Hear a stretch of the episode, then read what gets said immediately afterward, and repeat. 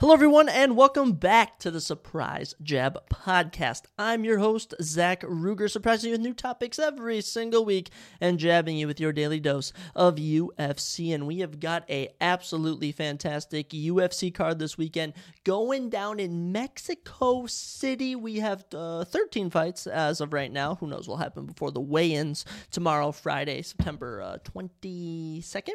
23rd. I think it's February 23rd. The weigh-ins will be going down. That should be Friday. Going to be an absolutely massive card. Some big implications in the main event and co-main event. When we're talking about title shots, we're going to be covering all of that to round out this episode as well. Checking out some new UFC news. Going through the 48 Laws of Power. Checking out the PFL. Um, they have an event going down in Saudi Arabia. Actually, I think Elimination Chamber has something going on in uh. Uh, the, for WWE, they have something going on in Australia this weekend. It's just um, just a bunch of massive events going on throughout all forms of sports leagues. Um, I was gonna do an NBA and NHL check-in, but I realized the NBA uh, has been on All Star break, so I don't think we're actually gonna talk about that till next Thursday, which should be episode seventy by that point. Um, so yeah, we'll save that for uh, next week. And our surprise topic for this week, for this episode, is we are going to be looking at the mysterious, the what could this be? What even is this? Of Scientology. That is right, Scientology. I know some people see the buildings, they think of Tom Cruise as a celebrity, the weird things all about it. We are going to be taking a look at what is Scientology. I don't know. I figured it'd be something fun, something to look at.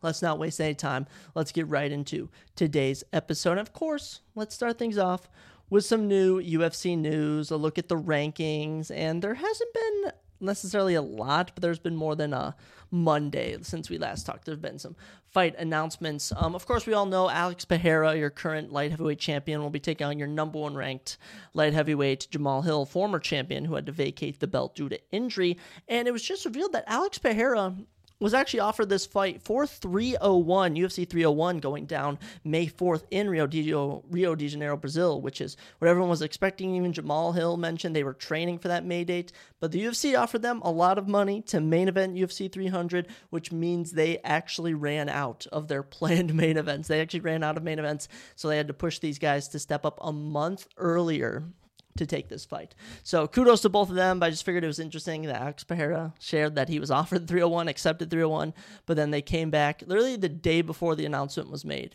uh, and offered them to fight at UFC 300. Um, Alex Pereira, also your current, of course, light heavyweight champion, has just signed a new eight fight deal with the UFC. So you're going to be seeing Alex Pereira at least three to four more years. I mean, maybe even five. Excellent stuff. Excellent stuff. He's a great champion such a fun ad on the roster. And uh, yeah, very much pumped for UFC 300 going down April 13th. We've had a couple of fights announced in the past few days, one of which for UFC Atlantic City going down March 30th in, of course, Atlantic City, New Jersey, between featherweights Pat Sabatini and Nate the Train Landwehr. Pat Sabatini. Uh, not too many notable wins. Um, out of his 18 victories, though, I think like 13 of those are by submission. He's absolutely talented in that regard. Always been on the verge of the rankings of sorts. His opponent, Nate the Train Landwehr, I mean, notable fight of the nights, no notable performance of the nights. It's just and always an entertaining fighter when he steps into the octagon. Four and three in the UFC, 17 and five professionally. That is a fun fight to have on a fight night. That's gonna be a banger of a fight, and this fight could go to the ground, could stay on the feet, wherever it goes, gonna be entertaining. Another fun fight that was announced uh, for UFC Vegas 92 going down May 11th. Gosh, so many Apex events. Absolutely hate it. Between Jared Gooden and Kevin Jousset in the men's welterweight division. Jared Gooden coming off a big win over I don't even know who it was. Was it Wellington Turman? It was someone to save his career in the UFC. He was able to pick up a win, and he's being fed to Kevin Jousset, who is two and zero oh in the UFC, ten and two professionally from France. Dude's an absolute killer. Had a great debut over Song Kenan. Um, actually beat Kiefer Crosby and then beat Song Kenan because that wasn't even his debut. Very excited for that fight as well. Uh, another fight announced for the women's bantamweight division: Tamires Vidal and Hailey Cowan for UFC Vegas 93 on May 18th. Another Apex event. Um, just women's bantamweight bout. Nothing too interesting there. Good one though in the women's strawweight division, going down at UFC Vegas 93 on May 18th between Luiana Pinheiro and Angela Hill. These two women are ranked in the women's strawweight division, if I am not mistaken. Angela Hill's ranked number 12. Luiana Pinheiro ranked number nine. Should be a fun one. Luiana Pinheiro three and one in the UFC. Angela Hill 11 and 13 in the UFC. Wow. She actually started her career uh, 5 and 0 before joining the UFC and has since won 11 fights, lost 13. That is pretty nuts. Thinking about it, the amount of fights that Angela Hill has had, uh, legend of the game, been in the UFC a long time. Always happy to see her scrapping it up. But yeah, now those have those have probably been the biggest fights that you know they, that have been announced. Uh, nothing nothing too big as of late, but I'm sure not until UFC 300 will we be seeing some more uh, adventurous fights, if you will, being announced. So fun stuff to come in the UFC fight world. But let's currently look at the rankings, which drew update on Tuesday every week. And this one, this was a pretty big rankings update, if I'm not overstepping myself, because we have a new number five pound for pound fighter in the world as a men's pound for pound rankings update. And Ilia Topuria, your new featherweight champion, debuts at number five in the rankings. Alex Pereira goes up to four. Leon Edwards to three. Alexander Volkanovski drops down to the number seven spot. And it's crazy. It is crazy. Last summer, last summer, so literally July, probably I'd say August, September, uh, up until October, it, it, Volkanovski was the number one pound for pound fighter in the world. He has since dropped to number seven with back to back brutal KO losses. You hate to see it. Um, Sean O'Malley down to eight, Du Plessis down to nine, Pantoja down to 10. And uh, Kamaru Usman has been booted from the men's pound for pound for the first time since 2018. 2018 was the last time Usman wasn't in the men's pound for pound. It's crazy what can happen in five years. Shame to see it, but uh, hopefully Kamaru Usman will be getting back in the octagon sooner rather than later. In the men's featherweight division, Volkanovski drops down to the number one contender spot. Max Holloway's at the two. Yair, fighting in the main event this weekend, is at the three. Fascinating to see where they all go from uh, where they are at now. In the men's bantamweight division, Merab Dvalishvili, after his dominant win over Henry Cejudo, passes his buddy Aljamain Sterling to become the official number one contender. And Sean O'Malley said on Instagram today that after he beats Marlon Vera, he wants to give Merab a title shot. So Merab Dvalishvili, title shot incoming later in this year. Could be against Marlon Vera, could be against Sean O'Malley. We'll see what happens. Um, Henry Cejudo drops down to the number six spot in the rankings. No idea what's going to happen to him next. But if Umar Nurmagomedov wins in two weeks, I think he should be the next competitor to fight Henry Cejudo. I'm just being honest. In the men's welterweight division, Ian Machado Garry jumps four spots from 10 to 6. He's now the number six contender in the world. Matches up perfectly. Brady, Thompson, Neal, Luque all drop down one spot in the rankings. In the men's middleweight division, Brendan Allen passes Paulo Costa to um, from seven to six. Brendan Allen's got a main event coming up April 6th. Jack Hermansson's now tied with Roman Dolidze for the number nine spot in the rankings. Anthony Hernandez, after his dominant win over Roman Kopylov, moves from 15 to 13. Good stuff for uh, Fluffy Hernandez. Should have a big fight coming up against someone like Roman Dolidze. Dare I say, loser of Vettori and Brendan Allen. Big stuff to come for them. In the women's strawweight division, Amanda Ribas passes Mackenzie Dern after Mackenzie Dern's fight of the night loss. Miranda Maverick passes Jasmine Jasudavicius after her win over Andrea Lee on the prelims. And Marcos Rogerio de Lima passes Rodrigo Nascimento after his dominant win over Junior Tafa. Lots of uh, implications, but the biggest obviously that Ilia Topuria is now the number five pound for pound fighter in the world. Incredible to see from the Matador. He has absolutely earned it. He is fought his way to the top, undefeated, 15 0. Put some freaking respect on this man's name. I mean, come on. Don't get much better than that. He could be main eventing in a soccer stadium come later this year. And especially against someone like Max Holloway, that could be massive. Very much excited for that fight. But that's all the UFC news that I've got. I think there were a few fights that moved around, like Alonzo Menifield and Carlos Ulberg. Supposed to be a big light heavyweight fight at Atlantic City, March 30th. I think it's moved to like April or May or something like that, May 11th, even something like that. I think that fight moved, but other than that, nothing too notable, nothing too big of stature that we need to talk about on today's episode in regard to the UFC. Now, on this topic of eh, MMA, if you will. The PFL and Bellator are two of the UFC's biggest rivals, and they actually merged. They're actually owned under the same entity, if you will. And I believe it's actually PFL that owns Bellator, but they're still considered separate promotions. And the only way I could really like put this into terms would kind of be if, oh gosh, you know, that when the NBA purchased the ABA, Actually, no, when that happened, the ABA became part of the NBA. I don't even know what example to use. But basically, the PFL owns Bellator, but they still let Bellator have their own champions, have their own, put on their own fights.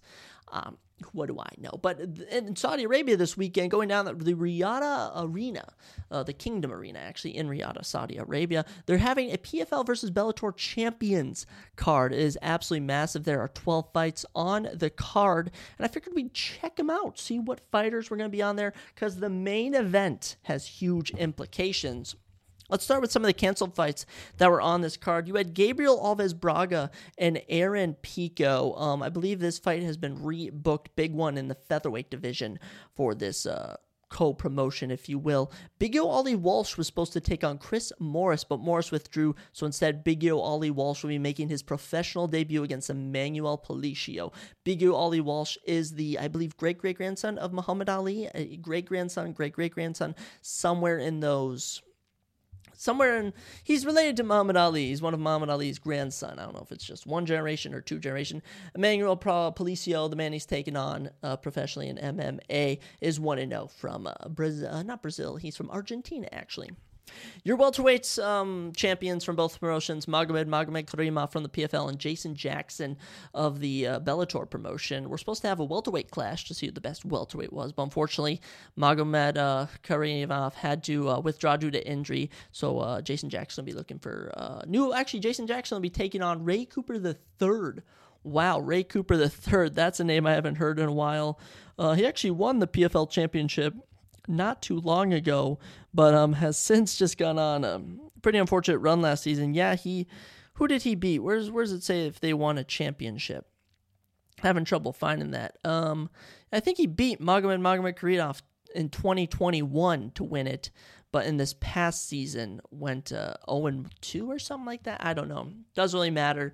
That's just a big fight that'll be going down. And also, we were supposed to have a featherweight championship fight between Jesus Pinedo and Patricio Pitbull, but Pinedo withdrew. So instead, Pitbull will take on Gabriel Braga. Oh, they just matched up Gabriel Braga and uh, Patricio Pitbull. Oh, I see what they did. I see what they did.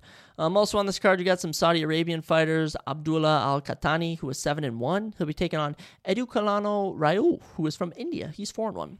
And the first prelim of the night will be 17 2 and 1 pro fighter Malik Bashal as he takes on 5 0 Brazilian fighter Vinicius Pereira. Very cool. Claressa Shields 1 and 1 in her MMA career, but notable legendary boxer in that circuit. Will be taking on 1 and 2 Kelsey DeSantis. I wonder if she's related to Ron DeSantis at all. Um, kicking off the main card for this event, you have Clay Collard taking on AJ McKee.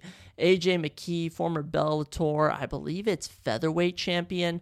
His only pro loss is to Patricio Pitbull. Other than that, he's 20 and 1. Dude's an absolute killer. And Clay Collard, a killer from the PFL, excellent in the boxing sphere. He's even fought in the UFC. I mean, this guy has been around, he's done it all. Um, I'm trying to see in the UFC who he fought. It was a long, long time ago, and I mean, not not necessarily too long, but back in 2015, uh, he actually lost. He got TKO'd by Max Holloway. That's probably the biggest moment of his career is uh, losing to Max Holloway, which, you know, it's not too bad of someone to lose to. Max Holloway is super, super talented. But, um, yeah, this should be a fun way to open up the main card for this event. After that, you have Thiago Santos and Yoel Romero, two legends of the UFC game, two former uh, contenders in their respective divisions. Thiago Santos took Jon Jones to a split decision. Yoel Romero went to two close split decisions. Actually, two against Robert Whitaker, one against Adesanya. Very, very competitive fight. Thiago Santos hasn't had the best luck as of late. Thiago Santos has been on a very, very rough run after um, finishing Jan in 2019 and then fighting Jon Jones for the belt. He would proceed to finish his UFC career one in four, losing decisions to Glover Teixeira, uh, Alexander Rakic, Magomed Ankalaev, and Jamal Hill. Actually, not by decision to Teixeira and Hill. He was finished in both of those. He would then fight Rob Wilkinson in his PFL debut. That fight would be overturned to a no contest. He'd have a canceled bout against Mohamed Fakhreddini, and now he winds up against Yoel Romero. So hasn't gotten a win since 2021, but we'll see if the tides turn for Thiago Santos. He takes on Yoel Romero, another, of course, legendary UFC fighter. Um, he's only been finished once in his pro career, which was like early on his debut. Since leaving uh, the uh, UFC, he's lost to Phil Davis in Bellator, beaten Alex Polizzi, beaten Melvin Manhoef, and most recently lost to Vadim Nemkov for the men's light heavyweight championship. That was at Bellator 297, but now we find ourselves at the PFL champ versus champ.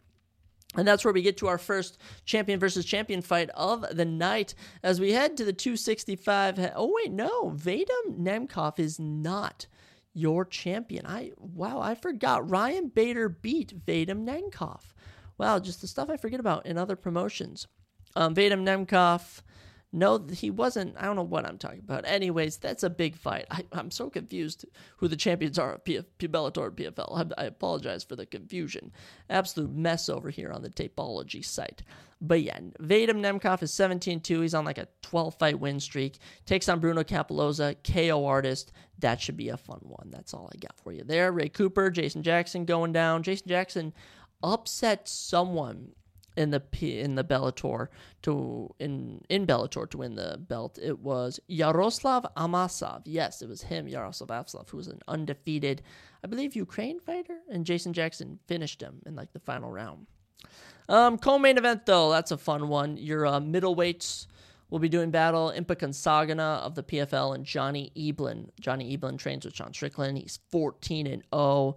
Your Bellator uh, middleweight champion, actually from Des Moines, Iowa very fun fact, trains American Top team. Uh, of his 14 victories, half by finish, half by decision. And as for Impa Kansagana, of course, he was the guy who was KO'd by Joaquin Buckley with the spinning back kick, just known as just like the guy who got KO'd. Uh, after that, he would pick up a win against Sasha Palatnikov on UFC, then lose to Carlston Harris. He would then get cut, go to Eagle FC, lose a split decision. After that, though, went to the XMMA promotion, got a round one knockout, joined the PFL, round one knockout, wins a decision, wins a triangle choke, gets a TKO, and in the championship beats Josh Silveira by unanimous decision. That just career turnaround for Kansagana is absolutely amazing. He is the pure determination of never give up. So excited for that fight. I don't know. It's going to be a tough one. Johnny Eblen's a killer. Impa Kansagana's got heart. We'll see what happens. But the biggest thing, the biggest um, event, the biggest fight, I should say, on this whole card is Renan Ryan Bader in the main event. This one is going to be a fun one. Going to be a fun one. Your heavyweight champions from the Bellator and the PFL promotions. And the winner who was announced will be taking on Francis Ngannou later in the year after Francis Ngannou boxes Anthony Joshua. Coming up in March, I believe. This fight will be massive, massive implications. Renan Ferreira, knockout artist, 12 wins to his career, 10 of those by knockout. Hasn't lost since 2022 in August. Been on absolute spree. Three straight knockouts in the PFL. Amazing stuff. As for Ryan Bader, legend Ryan uh, Darth Bader, funny nickname, 31 and 7 uh, is his professional record. How old is he? He is 40 years old. Wow, that boy is that boy is old. 15 decisions, too. A lot of decisions. He actually last beat Fedor Emelianenko at uh start of 2023. TKO'd him in round number one. That's pretty crazy. Guy used to fight in the UFC, if I'm not mistaken.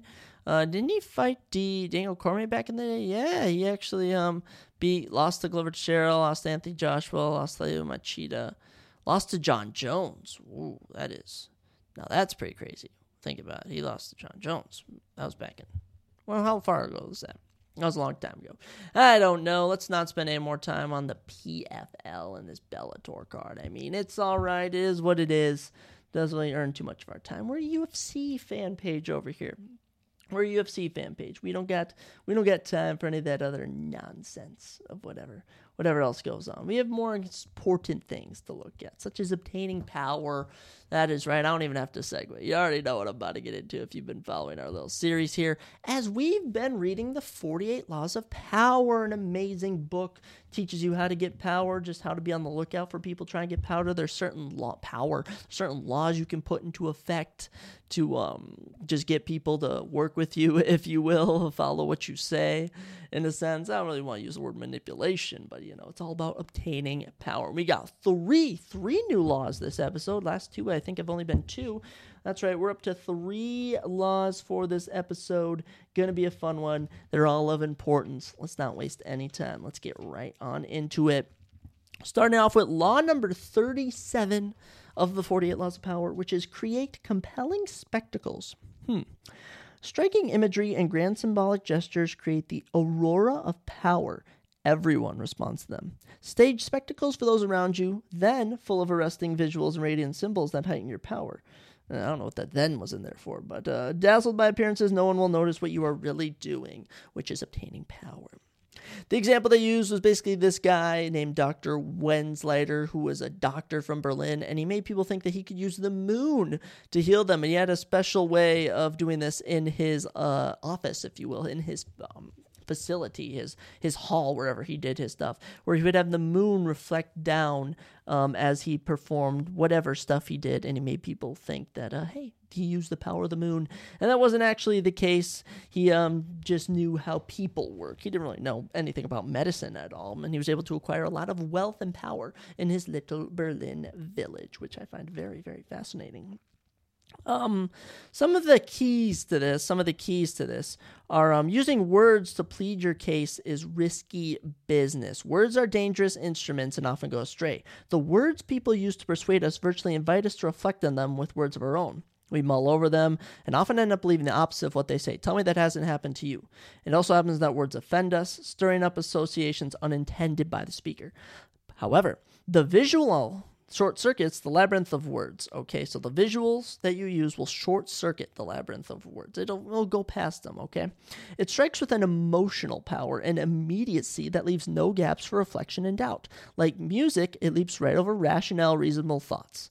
So imagine that moon doctor trying to make a case for his medical practice. He's just trying to convince people by telling them about the healing powers of the moon and about his own special connection to an object in the sky. Fortunately for him, though, he didn't do that and he instead showed people the moon. He made them think that he was using it. Okay, understand words put you on the defensive. If you have to explain yourself, your power is already in question. The image, the image, the spectacle, on the other hand, imposes itself as a given. It discourages questions, creates forceful association, resists unintended interpretations, communicates instantly, and forges bonds that transcend social differences. Words stir up arguments and divisions, Images bring people together. Think about a painting, for example. Paintings bring people together. I am definitely someone who can go to an art museum and really appreciate the works of art that I'm seeing presented to me. Um, the symbol, the symbol has the same force, whether it is visual, which is like the statue of something, or a verbal description of something visual. Okay, the symbolic object stands for something else, something abstract. All right. Now, there are some steps, there are some certain things you need to be aware of when you're trying to create your spectacle. Um, the first step in using images is to understand the primacy of sight among the senses. The primacy, just how much more sight is than uh, your other senses. Before the Renaissance, it had been argued sight and other senses, taste, touch, and so on, operate on a relatively equal plane, but since then, the visual has come to dominate the others, and that is the sense we most depend on and trust. I mean, think about, you know, seeing is believing. As, oh, that is the quote that goes right along with this law. Seeing is believing. Hearing is not believing, okay? And also, never neglect the way you arrange things visually. They always have to be arranged. Factors like color um, have an enormous symbolic renaissance. Um, you know, there's this uh, con artist named Yellow Kid Weil who actually created a newsletter um, talking about phony stocks that he was going to sell, and he called it the Red Letter Newsletter, and he had it printed um, in red ink. Despite being costly, it ended up paying off, and a lot of people responded to it. The visual can contain great emotional power. The, the Roman Emperor Constantine uh, worshipped the sun as a god for most of his life. That's right, the sun. But one day, though, he looked up at the sun and he saw a cross superimposed on it, and the vision of the cross over the sun decided had him change himself to Christianity, and he actually turned the Roman Empire Catholic after that. Which you know, I'm not. That's pretty crazy if you think about it. If that's true. Um, and the most effective out of all this is a combination, a fusion, a fusion of images and symbols that have never been seen together. The creation of these new um, images and symbols out of the old ones, it almost has a poetic effect because viewers associate, um, you know, them with a sense of participation. Like, you know, I've seen that before. I'm, I feel like I'm a part of this. Visual images often appear in a sequence, and the order in which they appear creates a symbol. Okay, the first to appear, for instance, uh, symbolizes power. The image at the center seems to have central importance.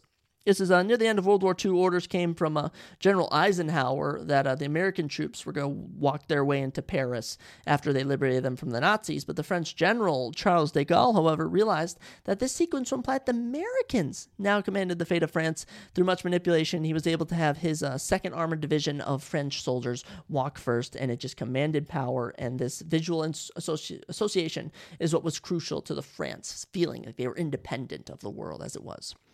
Things always change in this game of symbols, a game of spectacles. It's probably no longer possible to pose as a sun king anymore. Or uh, they give this example of uh, Diana. She was this prince who basically acted like she was some deity of goddess from Rome, and she was able to convince like the king that like she should always stay with him or whatever. A younger king. It was it was a very interesting story. I chose not to use it because it was very weird, but uh, she basically created this symbol of herself as being something more than normal. Um, you can make your own mythology out of figures uh, from more recent history because more people, you know, they're people who are comfortably dead but still powerful enough in the public eye. Maybe someone like Michael Jackson, Prince, if you will the queen. Using symbols also has a courtier like effect. We've talked about the courtier, you know, since they are often uh, gentler than brutish words. The psychotherapist Dr. Milton H. Erickson always tried to find symbols and images that would communicate to the patient in ways that words could not. When dealing with a severely troubled patient, he would not question him directly, but would talk about something irrelevant, such as driving through the desert in Arizona where he practiced in the 1950s. In describing this, he would eventually come to an appropriate symbol for what he suspected was the man's problem. If he felt the patient was isolated, Dr. Erickson would talk of a single ironwood tree and how its isolation left it battered by the winds in the desert. Making an emotional connection with the tree as a symbol, the patient would open up more readily to the doctor's probing. And that's not maniacal at all. That is just an excellent tool used by therapists. You have to think if you can, I certainly try and do this. I probably need to work more on it. But I certainly try and draw comparisons from things in life. I always try and find the good in things. You know, I wouldn't want to use this law for evil, okay? Using this power of symbols as a way to rally and unite your troops or team you know that's a that's a very powerful thing. Um, here's an example. During the rebellion against the french crown in 1648 those loyal to the king disparaged the rebels by comparing them to the slingshots which are in french it meant little boys um, which uh, these uh, slingshots they were used the used by the little boys to frighten the big boys so that david goliath type thing.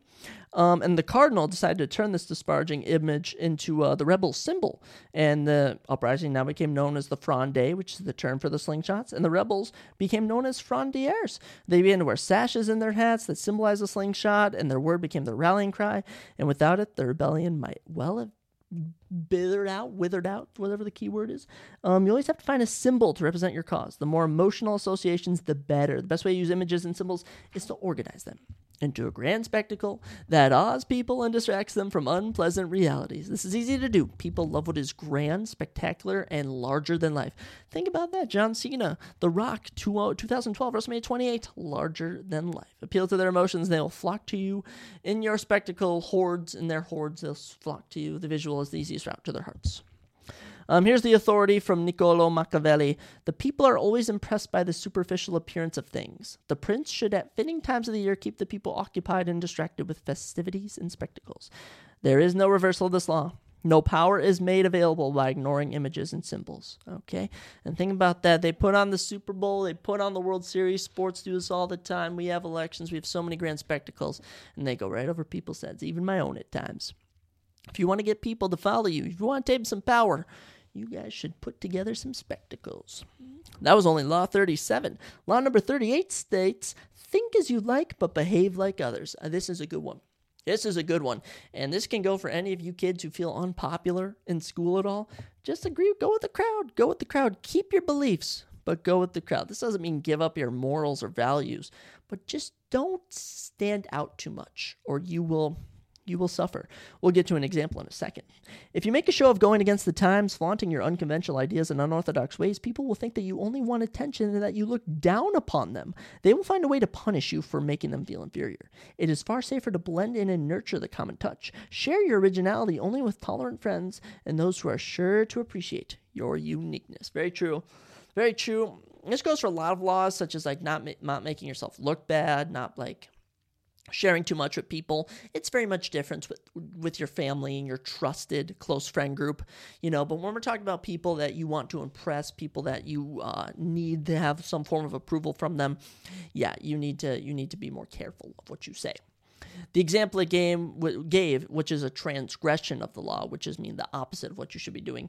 Um, it, we're going back to 478 BC. The city of Sparta, you know, they sent an expedition to Persia, and it was led by a young Spartan nobleman, Pausanias. And Pausanias basically was this excellent, excellent general, um, excellent warrior, great with his troops. They took over the city. Um, I believe it was, what was it, Cyprus? They then moved on to Asia Minor. They then captured Byzantium, which is modern day Istanbul, and they began to work their way toward the, the heart of the Persian Empire. And along the way, Pausanias just got this I don't know what it was. It was like he just picked up this desire for Persian uh, lavishness, okay? Persian robes, um, Persian style banquets. He became this whole idea of Persianness was just stuck through him. And when he came back to Sparta, he continued to dress in the Persian style, speak like them, act like them. And eventually, you know, this started to annoy people. You started, okay, we don't want this. We hate Persia. We're going to attack them. And you're dressing like them. And, you know, people thought it would be a just a little phase and he'd get over it, but no. And he'd tell people that they need to dress and act like Persians as well. And eventually people started to think that he was conspiring with the uh, king of Persia, who uh, Xerxes, of course, we all heard of Xerxes. And, you know, after, after a while, you know, people just are like, okay, we'll just leave him be. And eventually Pausanias actually did send a messenger to Xerxes, but the messenger instead went and told the Spartans. And the Spartans cornered him, said, we're going to go send you to jail. Instead, Pausanias chose to uh, not retreat, but uh, no, he didn't chose to surrender. He chose to retreat, and he just like held himself up in a temple. And the Romans stood outside with their swords, and Pausanias starved to death all because he wanted to separate himself from the crowd. Right? It is much better to behave like others. Um, here's an interesting quote by Ovid uh, Bene vex que ben latut. Very fun. He lives well who conceals himself well. He lives well who conceals himself well. This is one of and this is this relates to a thing I've heard where it's like majority of people don't care how you get your money. They don't care how you make your money. They just care that you have money, and that's just so true. Okay, people People don't care if you got something nice. No, no, no. People don't care how you got something nice. They only care that you got something nice. Right? People that's just how people act. It's just how people are, unfortunately. Here's a quote by Sir Walter Raleigh Wise men should be like coffers with double bottoms, which when others look into being opened, they see not all what they hold. Okay, when you're looking into it, you're not going to see everything that's in the pouch. Right, very, um, very interesting.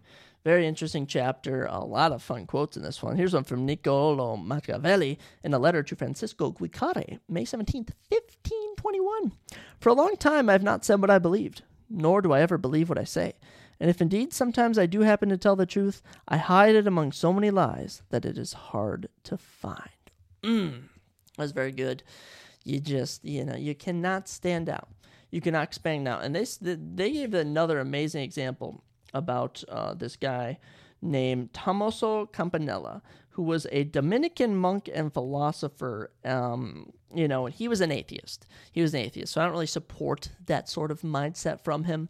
But basically, to save his life, he began to write uh, books about um, the Hispanic monarchy um, in Spain, and he basically hid in it his own thoughts, but in in the book he attacked free thinkers. He basically like he put his thoughts. It's almost like when you mock someone for doing something like when like your friend is like chewing super loud and you just go gosh don't you just hate when people chew super loud and they agree with you when they're doing it themselves so that's kind of what he did is he made people kind of like agree with him when they were doing the opposite of what he wanted and he able to keep he was able to keep himself alive through writing this book um, which inspired so many other cop- copies. He's had sympathizers for a while. Um, yeah, it was, it was it was a pretty good example, but at the same time, he was an atheist mocking Christianity. Not my favorite. All right, the keys to this power is we all tell lies and we hide our true feelings. For for uh, for complete free free expression is a social impossibility. You can't always be free. Um, from our early age, we learn to conceal our thoughts, telling the prickly and insecure what we know they want to hear, and watching carefully lest who we offend. But uh, for most of us, that's natural. You know, sometimes we can be that child who can say whatever we want to people. Um, but, uh, you know, there are people, however, who see such restraints as intolerable infringements on their freedom and who have a need to prove the superiority of their values and beliefs. So you have to be careful not to offend those set people. Wise and clever people learn early on that they can display conventional behavior and mouth conventional ideas without actually having to believe what you say. And I've done this before. You know, I've done this before. I've been around people who are political. You know, they vote Democrat. They um, believe in transgender rights. They believe in like, you know, all this stuff. They believe in abortion rights and stuff. And I just kind of agree. I don't, I don't necessarily agree with them, you know, but they'll kind of go, Zach, what are your thoughts on this? And I just kind of go, you know what? I support, I support people choosing what they want to do. Well, at the same time, I'm choosing what I want to do if you get the gist of what I'm saying.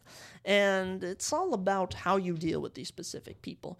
It's sort of like when you go into an interview, you want to look for the key words. You want to look for the key values of that company. Maybe even if you know who exactly is going to interview, you know, you, you're going to learn about that person and you tell people what they want to hear. Not necessarily what you want to be saying, what you believe, but what they want to hear. Now, I will say the one thing with this for someone who is moral, like myself, is don't compromise your values. All right. But maybe under distress, maybe in a situation where you need to compress your values, don't die on honesty. Okay, live on lies. That, that, does that sound? I came up with that. Came up with that on my own. It doesn't sound as good. I don't really like the idea of lying all the time. But let me hit you with some fun quotes. This one's from the Fables of Robert Louis this is called The Citizen and the Traveler. Look around you, said the citizen. This is the largest market in the world. Oh, surely not, said the traveler. Well, perhaps not the largest, said the citizen, but much the best. You are certainly wrong there, said the traveler. I can tell you. They buried the stranger in the dusk. All right, that was blunt, that was quick, but let me explain to you is that how many people, when you say a stat, and I'm just as guilty of this as anyone else, if someone says a stat, someone says a fact, and it's wrong, and you immediately correct them right? And then they go like, no, it's not. And you go, yes, it is. And they say another thing, and you correct them.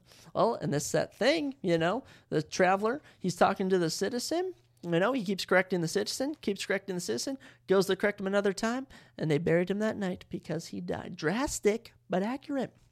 Here's a quote from Voltaire. Ooh, Voltaire. If Machiavelli had had a prince for discipline, the first thing he would have recommended him to do would have been to write a book against Machiavelli. Oh, not discipline, disciple. If he had a disciple, the first thing that he would recommend to do is write a book against Machiavellism. So sometimes if you talk, uh, if you write things against what you support, it also throws people off. Another amazing thing. The authority here um, do not give dogs what is holy, and do not throw your pearls before swine, lest they trample them underfoot and turn to attack you. That's from Matthew 7 6, spoken by the amazing, my Lord and Savior, Jesus Christ. And I find it fascinating when you get quotes from the Bible that apply to some of these laws. And here's the image for you guys in regard to law number 38. Just to repeat it again think as you like, but behave like others. The image is the black sheep. The herd shuns the black sheep, uncertain whether or not it belongs with them, so it straggles behind or wanders away from the herd, where it is cornered by wolves and promptly devoured. Stay with the herd. There is safety in numbers. Keep your differences in your thoughts and not in your fleece. Get it? Fleece? Sheep? There's a reversal of this. The only time it is worth standing out is when you already stand out. Okay, when you have achieved an unshakable position of power. Think of Lyndon Johnson. Think of the Roman Emperor Caligula. Think of Oscar Wilde, who was um he achieved considerable social power. On this foundation is he made it clear that he disdained the usual ways of doing things, and when he gave public readings, his audiences not only expected him to insult them but welcomed it. So you have to follow the crowd until you can safely find a spot to distance yourself and not upset set crowds. So this is more for you know staying in uh, not upsetting the people in power you know it's all these laws it's some are applicable in some situations some are it's all about where you choose to use these certain laws and you know you gotta be careful. You gotta be careful. I'm gonna be honest. You really do, because some people get way more upset. Some people like to gossip. Some people like to do all sorts of wonky freaking things. But I don't know. Law number 39, let's round out this uh, this episode's discussion of the 48 laws of power. Law number 39 is stir up waters to catch fish. This is a fun one.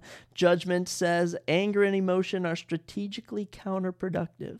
You must always stay calm and objective. But if you can make your enemies angry while staying calm yourself, you gain a decided advantage. Put your enemies off balance. Find the chink in their vanity through which you can rattle them, and you hold the strings. This is this is such a good one. I mean, the whole gist of this, and this this goes back to Napoleon. Napoleon knew that Talleyrand, his second-hand man, was plotting against him, and at a conference meeting with all the other heads of his cabinet, if you will, he basically exploded on Talleyrand, basically calling him a liar for treason, like I will have you killed. And Talleyrand remained so calm, so complacent, never acted out. And everyone else was like, well, if he's so calm, he can't be guilty. And Napoleon, you know, Napoleon saw right through it, but he had an outburst. He embarrassed himself in front of his cabinet, so he actually never ended up doing anything with Talleyrand. There is so much power in remaining calm under pressure, calm. When someone insults you, I mean, even Jesus said it. If someone slaps you with their right hand, all right, turn your cheek and say, hit me with the left. You know, it's it's all about you cannot you cannot fight anger with anger. You'll never win. You'll never ever win. Here's something from Arthur Schopenhauer. If possible, no animosity should be felt for anyone. To speak angrily to a person to show your hatred by what you say or by the way you look is an unnecessary proceeding, dangerous, foolish, ridiculous, and vulgar. Anger or hatred should never be shown otherwise than in what you do, and feelings will be all the more effective in action. In so far as you avoid the exhibition of them in any other way, it is only the cold blooded animals whose bite is poisonous. That's right. There's only the cold blood animals whose bite is poisonous. So you gotta be careful. You really gotta be careful. You know, you get bit by an eel, you get bit by a snake. You know, you get, by, get by, bit by a spider. You know, you can die. But you get bit by a dog, you get bit by a cat, you get bit by a frog. I don't know. Obviously, there's implications to this, but I think you kind of get what I'm saying. You, you gotta be careful who you're messing with, who whose pot you're stirring up. They have another example of um, some people in Ethiopia. It was about this this one guy uh, I think it was Gugasa or some Ras Gugasa who was able to no no I don't know who it was. It might have been uh, Selassie or something, but he was able to stir up basically all the enemy tribes against one set guy, against one set leader. I think it was the Ras Gugasa guy I'm talking about. And was able to get everyone teamed up against him, but it, he, Ragusa thought they were all going to be loyal to him sort of like a Game of Thrones, if you will, if anyone gets my Game of Thrones references, is basically if you think about where the North went around rallying up everyone to its cause when the Lannisters thought they were still going to be with them. You know, it's sort of like sort of like that, that. Or actually when the when the Baratheons came to the aid of um, the Lannisters in season two of Game of Thrones, and Stannis thought they were going to side with him. So it's kind of like, you know, if you can Mm, get people to stir up some fish, you know, catch some friends, catch some friendly fish, there you go. Here's a quote from the great Sun Tzu from the 4th century A sovereign should never launch an army out of rage, a leader should never start a war out of wrath. How many how many dumb men have gone to war over just being angry about something? Happens too too often. Um, here's an image for you. The pond of fish. The waters are clear and calm, and the fish are well below the surface. Stir the waters, and they emerge. Stir it some more, and they get angry, rising to the surface, biting whatever comes near, including a freshly baited hook. So if you can stir up those waters, you can catch some fish.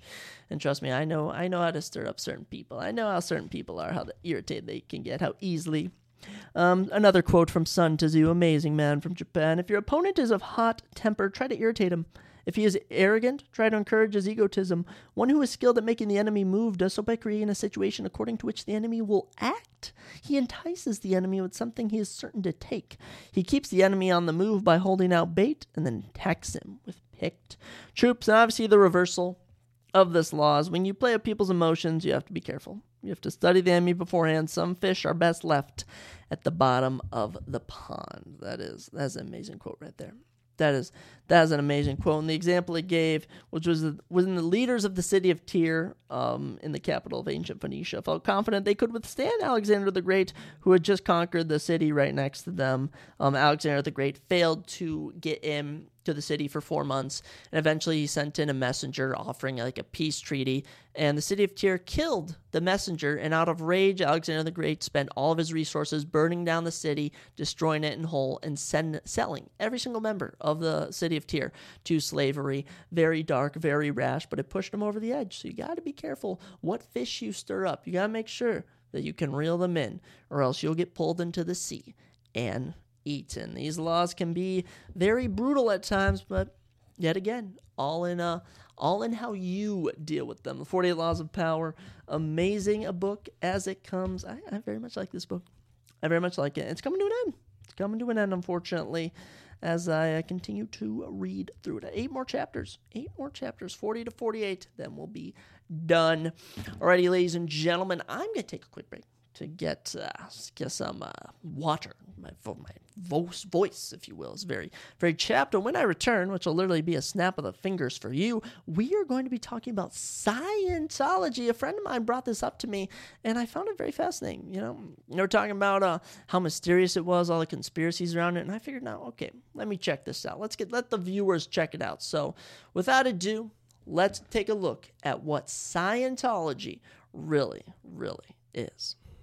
Hmm. So, so what is this thing of Scientology? I mean, honestly, I've heard the term before. I've never really looked into it, so I figured we'd do a little, little uh, segment here on checking it out. So, basically, Scientology is a set of beliefs and practices which was invented by the American author Ron Hubbard, and it's basically a movement, as well as often defined as a cult, a business, a religion, a scam, a new religious movement.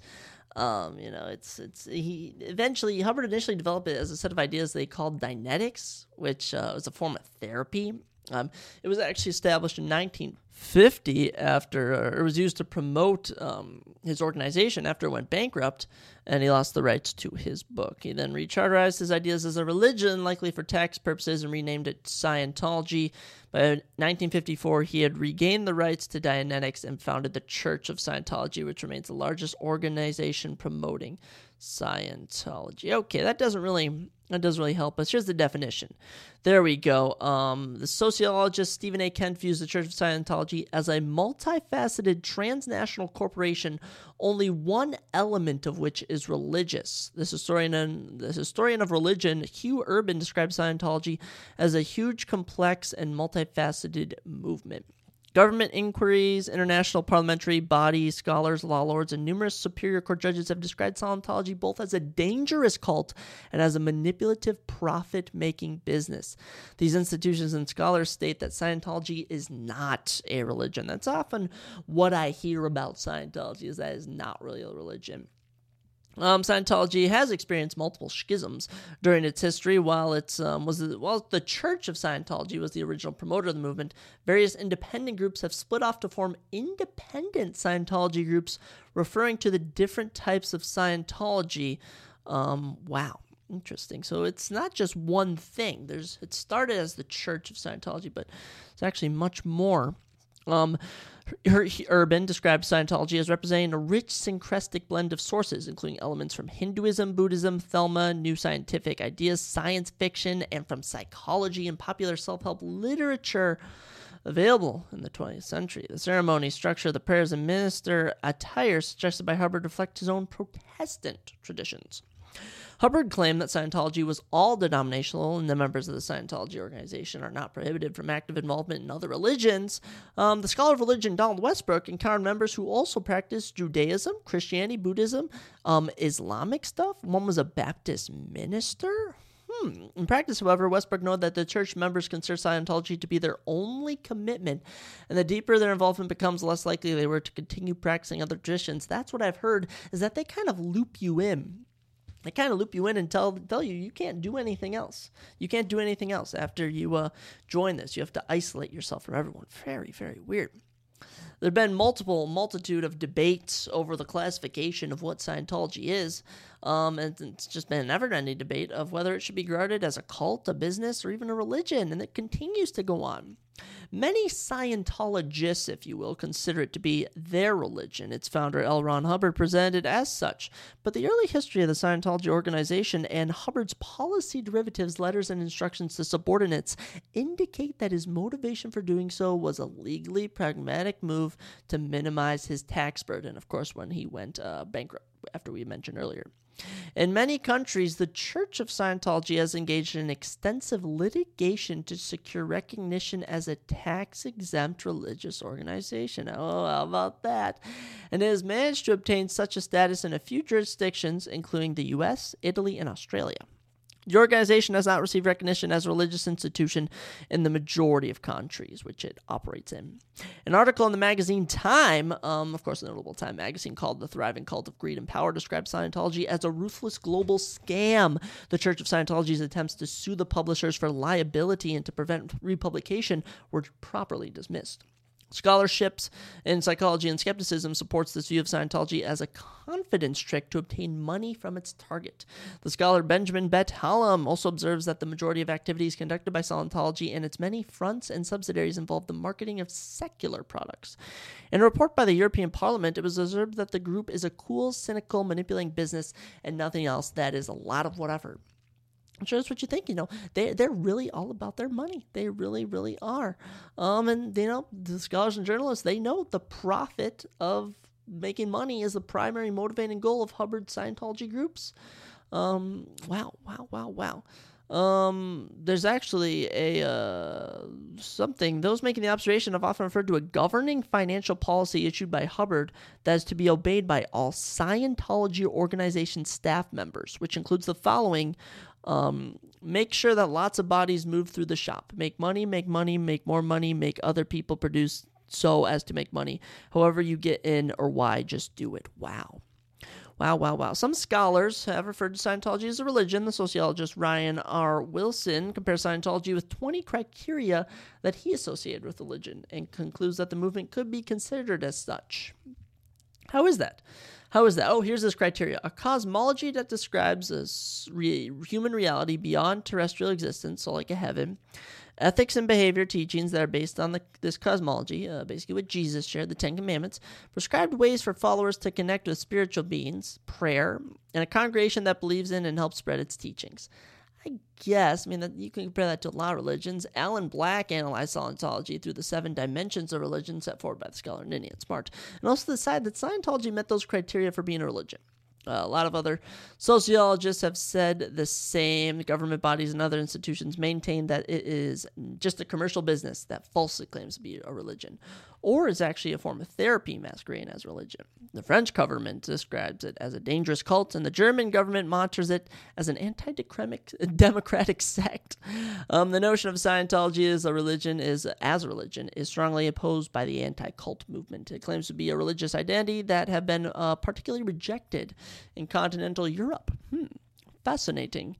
Um, the word Scientology is a derivation from a Latin word scientia, which is knowledge or skill, and it comes from the verb scire, which is to know, with the suffix, of course, ology, and from Greek word or account. Hubbard claimed that the word Scientology meant knowing about knowing, or science of knowledge. Mm, fascinating. This word has been published uh, at least twice before in uh, Hubbard's time. In the New World, a poet and lawyer Allen Upward first used Scientology to mean blind, upthinking acceptance of scientific doctrine. So, yeah, you know, it's also kind of the same. The members are led blindly, if you will. And in 1934, philosopher Anastasius Nordenholz published Scientology, Science of the Constitution and Usefulness of Knowledge, which used the term to mean the science of science, such as, like, you know, your engineering, engineering, your, uh, um, I don't know what else. What else? Uh, you're mathing math. It is unknown whether Hubbard was aware of either prior usage of the word. So, brief history about Scientology for you. 1950s, Hubbard develops it. He saw the, he saw the advantages of having his movement legally recognized as a religion. He was all about that profit. In an April 1953 letter to Helen O'Brien, his uh, U.S. business manager, he proposed that Scientology should be transformed into a religion. We don't want a clinic. We want one in operation, but not in name. It is a problem of practical business. I await your reaction on the religion angle. In reaction to a series of arrests of his followers and the prosecution of Hubbard's Dianetics Foundation for teaching medicine without a license, in December of that year, Hubbard incorporated three organizations the Church of American Science, Church of Scientology, and Church of Spiritual Engineering. In 1959, Hubbard proposed St. Hill Manor in East Greenwich, Sussex, United Kingdom, which became the worldwide headquarters of the Church of Scientology and his personal residence. Oh, how about that? Living in a mansion. With the organization under heavy criticism, it adopted strong measures to attack in dealing with its critics. I've also heard of people in Las Vegas, if you will, or just on the streets of places like Las Vegas that try and promote Scientology. And, you know, when people try and speak to them about escaping it, they get very weird. They get very antsy. They don't say much after that. Very, very fascinating.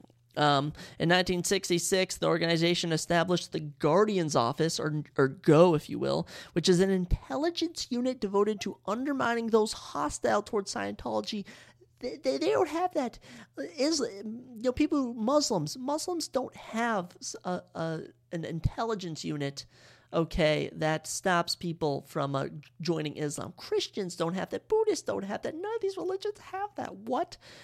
The Guardian's office launched an extensive program of countering negative publicity, gathering intelligence, and infiltrating organizations. In Operation Snow White, the GO infiltrated the IRS and numerous other government departments and stole tens of thousands of documents pertaining to the church, politicians, and celebrities.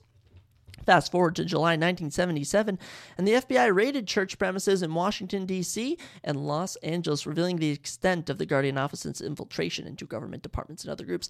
This sounds like something out of a Marvel storyline. You know, the, uh, was it Secret Wars, whatever? Not Secret Wars, what is it? Secret, whatever, or basically, uh, wait, what was it? Was it Secret War? Secret War, you know, the show with um the Skrulls, and they've infiltrated society. It has Samuel Jackson in it, and the one lady from Game of Thrones. I think think that's exactly what this is.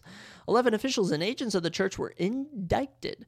In December 1979, they were sentenced to between four and five years of prison time and individually fined $10,000. Among those found guilty was Hubbard's wife, Mary Sue Hubbard. Wow. In 1967, going back in time, Hubbard established a new group, the Sea Organization, or Sea Org, the membership of which was drawn from the most committed members of the Scientology organization. By 1981, fast forwarding to the future, the 21 year old David Miscavige, who had been one of Hubbard's closest aides in the Sea Org, rose to prominence. Hubbard died at his ranch in Creston, California on January 24, 1986, and David Miscavige succeeded Hubbard as the head of the church. In 1993, the Internal Revenue Service, that's right, the IRS, dropped all litigation against the Scientology organization and recognized it as a religious institution. Just like that. Just like that, the IRS was able to acknowledge it as a religious institution and thus was able to get some tax exemptions. Very very peculiar, if you will, very very peculiar. Um, let's talk about some of their beliefs and practices. Um, this is straight from Hubbard: a civilization without insanity, without criminals, and without war, where the world can prosper and honest beings can have rights, and where man is free to rise to greater heights, are the aims of Scientology. Yeah, yeah, yeah. You want a better world. We all want a better world, buddy. Okay. Hubbard lies at the core of Scientology, and his writings remain the source of its doctrines and practices. He made himself a modern Jesus, a modern Buddha, modern uh, Muhammad, if you will. You know, obviously only Jesus is the real one. I'm sorry, you know, I'm not supposed to share my personal thoughts. uh, sociologist of religion David G. Bromley describes the religion as Hubbard's personal synthesis of philosophy, physics, and psychology. Hubbard claimed that he developed his ideas through research and experimentation rather than through revelation from a natural, a supernatural source. Wow. He published hundreds of books and articles over the course of his life, writings that Scientologists regard as scripture.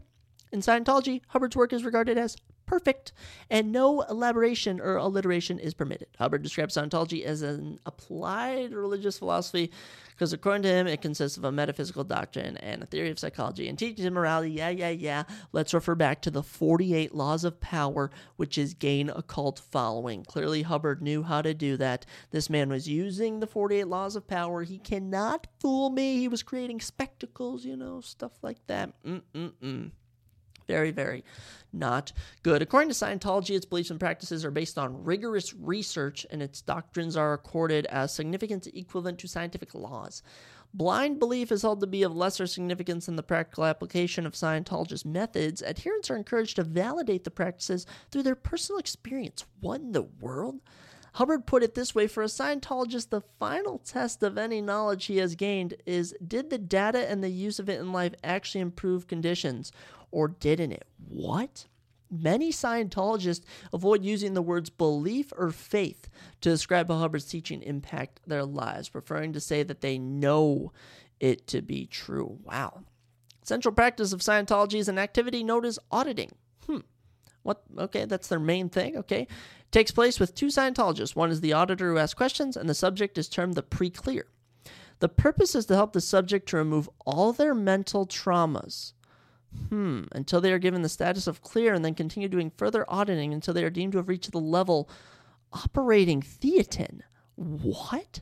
Hubbard assigns vitality, good health, and increased intelligence to those who give the status of clear, having removed the source of their psychosomatic illness. The further status of operating thetan or OT is poised as a complete spiritual freedom in which one is able to do anything one chooses, create anything, go anywhere, an idea which has appealed to many. Mm. All about manipulation, all about leading people in the promise of something supernatural. The promoted supernatural powers of operating thetan can best be summed up as this, which came from Hugh Urban um, in his book, The Church of Scientology A History of a New Religion. The liberated thetan could even freely create a personal paradise, populating it with heavenly beings and infinite pleasure as well. As such, the thetan who truly realized his power to create and destroy universe would in fact be beyond God. The Thetan has been deceived into worshiping such a god by mainstream religion and so forgotten its own godlike power to create and destroy universes. Oh my goodness, here we are. It's leading everyone on the promise of they are God. They can do whatever they want. Well, they're held back by other religions. Yeah, that's Satan for you. That's Satan. He'll do that to you if you're not take if you're not careful. Here's what all comes down to the money, though. Undertaking a full course of auditing with the Church of Scientology is extensive, extensive, expensive, my bad. Although the prices are not often advertised publicly, it can easily cost $400,000 to do the entirety of Scientology's Bridge to Total Freedom. In a 1964 letter, Hubbard said that a 25 hour block of auditing should cost the equivalent of three months' pay for the average middle class worker. In 2007, the fee for a 12 and a half hour block of auditing at the Tampa station was $4,000. Scientology organization is often criticized for the prices it charges for auditing, and examinations of the group have indicated that profit is the group's primary purpose. This sounds like something out of GTA and a Red Dead Redemption 2. They have like their their fake cults in the game. It literally sounds like it was a parody of Scientology. During auditing, a device called an electropsychometer is used. Wow, Scientology's primary roadmap for guiding a person through the sequential steps to obtain Scientology's concepts of clear and thetan is the Bridge to Total Freedom, which is a large chart enumerating every step in sequence. The steps past clear are kept secret for most Scientologists and include the founding myth that seeks to explain Scientology doctrine. Wow. Another aspect is the soul. Hubbard taught that there were three parts of the man the spirit, mind, and body. I guess, you know, I guess everyone has a spirit, mind, and body. The first of these is a person's inner self, which he calls the thetan. He mentioned that is akin to the idea of a soul or spirit. He stated that the thetan is the person. You are you in a body. Hubbard referred to the physical universe as the matter, energy, space, and time universe. Uh, this includes your body. Okay, Scientology refers to the existence of a supreme being but practitioners are not per- expected to worship it. No intercessions are made to seek this being assistance in daily life. So basically, it acknowledges there's a God, but doesn't want you to worship it. Yeah. Yeah, that's Satan for you. And I'm just saying, it's right there and there. Um, bum. The mythical framework, which forms the basis for what Scientologists view as the system's path to salvation, is the story of Xenu, X E X E N U is a strong science fiction theme within Scientology. Uh, what in the world? Scientology's teachings make references to a space opera termed denoting events in the distant past in which spaceships, spacemen, and intergalactic travel are all featured. Yeah. Okay. Let's uh let's move right on past this. The Scientology organization's cruise ship, the Freewinds, staffed by Sea Org members, yes, with OT symbol on each of its sides. Oh my gosh, I've heard about this. They literally have a boat. They have a cruise ship, which is basically you live on there and you practice um Scientology, and there have been stories. There have been stories of how the bad things that happen on there, the abuse that women have suffered, that men have suffered. I mean, it is absolutely terrible, absolutely terrible. They just showed a picture of the boat. It is a full Disney cruise ship size. Amazing. Ethics. Scientology has its own unique definition of ethics. Um, according to the scholar Stephen Kent, the purpose of Scientology ethics is to eliminate opponents, evil, that eliminates people's interest in things other than Scientology. That's right. That is right. They want you to completely forget about the rest of your life. Um, and Scientology would be able to impose its courses, philosophy, and justice system onto society. Oh my goodness, just evilness. That's all I'm hearing as I read this. Uh, so just Scientology is evil. Please don't kill me, Scientologists. I, I'm a good boy. Um, symbology. Hubbard created many symbolism concepts, including the eight dynamics, arc triangles. Yeah, it celebrates a seven calendar event, including its founder Ron Hubbard's birthday, the Auditor's Day, and the New Year. And there's a Sunday service, which is primarily of interest for non members and beginners. Wedding and funerals are also held. Mm, so always try to sneak in a quick dollar. Um, da, da, da, da. Scientologists view Hubbard as an extraordinary man, but do not worship him as a deity. I don't believe that. Um, they regard him as the preeminent operating thetan who remained on earth in order to show others the way to spiritual liberation. Yeah, he tried to make people think he was Jesus or something. Tale as old as time, and he managed to do it. He managed to use the four, some of the 48 laws of power, create a cult like following, remain in power, make people think that you need them. Um, the superpower building of the Flag Scientology complex in Clearwater, Florida, looks the size of a hotel. Let me just tell you, their main building in uh, Clearwater, Florida, is massive. Wow. The Church of Scientology. So there is a difference. The eight pointed Scientology cross, one of the symbols created to give Scientology the trappings of a religion. Urban suggested it was modeled on the eight point cross used by the Hermetic Order of the Golden Dawn. Dude, this is wild. This is wild. I mean, the Church of Spiritual Technology Ranch in Creston, California, where Scientology founder L. Ron Hubbard spent his last days. The CST symbol is visible within a racetrack. Holy cow, they just, it's all about money. That's all I'm seeing. It's all about money. Church of Scientology Celebrity Center in Hollywood, Los Angeles. Okay, here we go. Here's some interesting stuff, ladies and gentlemen. The Scientology organization employs a range of media to promote itself and attract converts. Hubbard promotes Scientology through a vast range of books, articles, and lectures. It publishes several magazines, including Source, Advanced Honor, and Freedom. It has established a publishing press called New Era.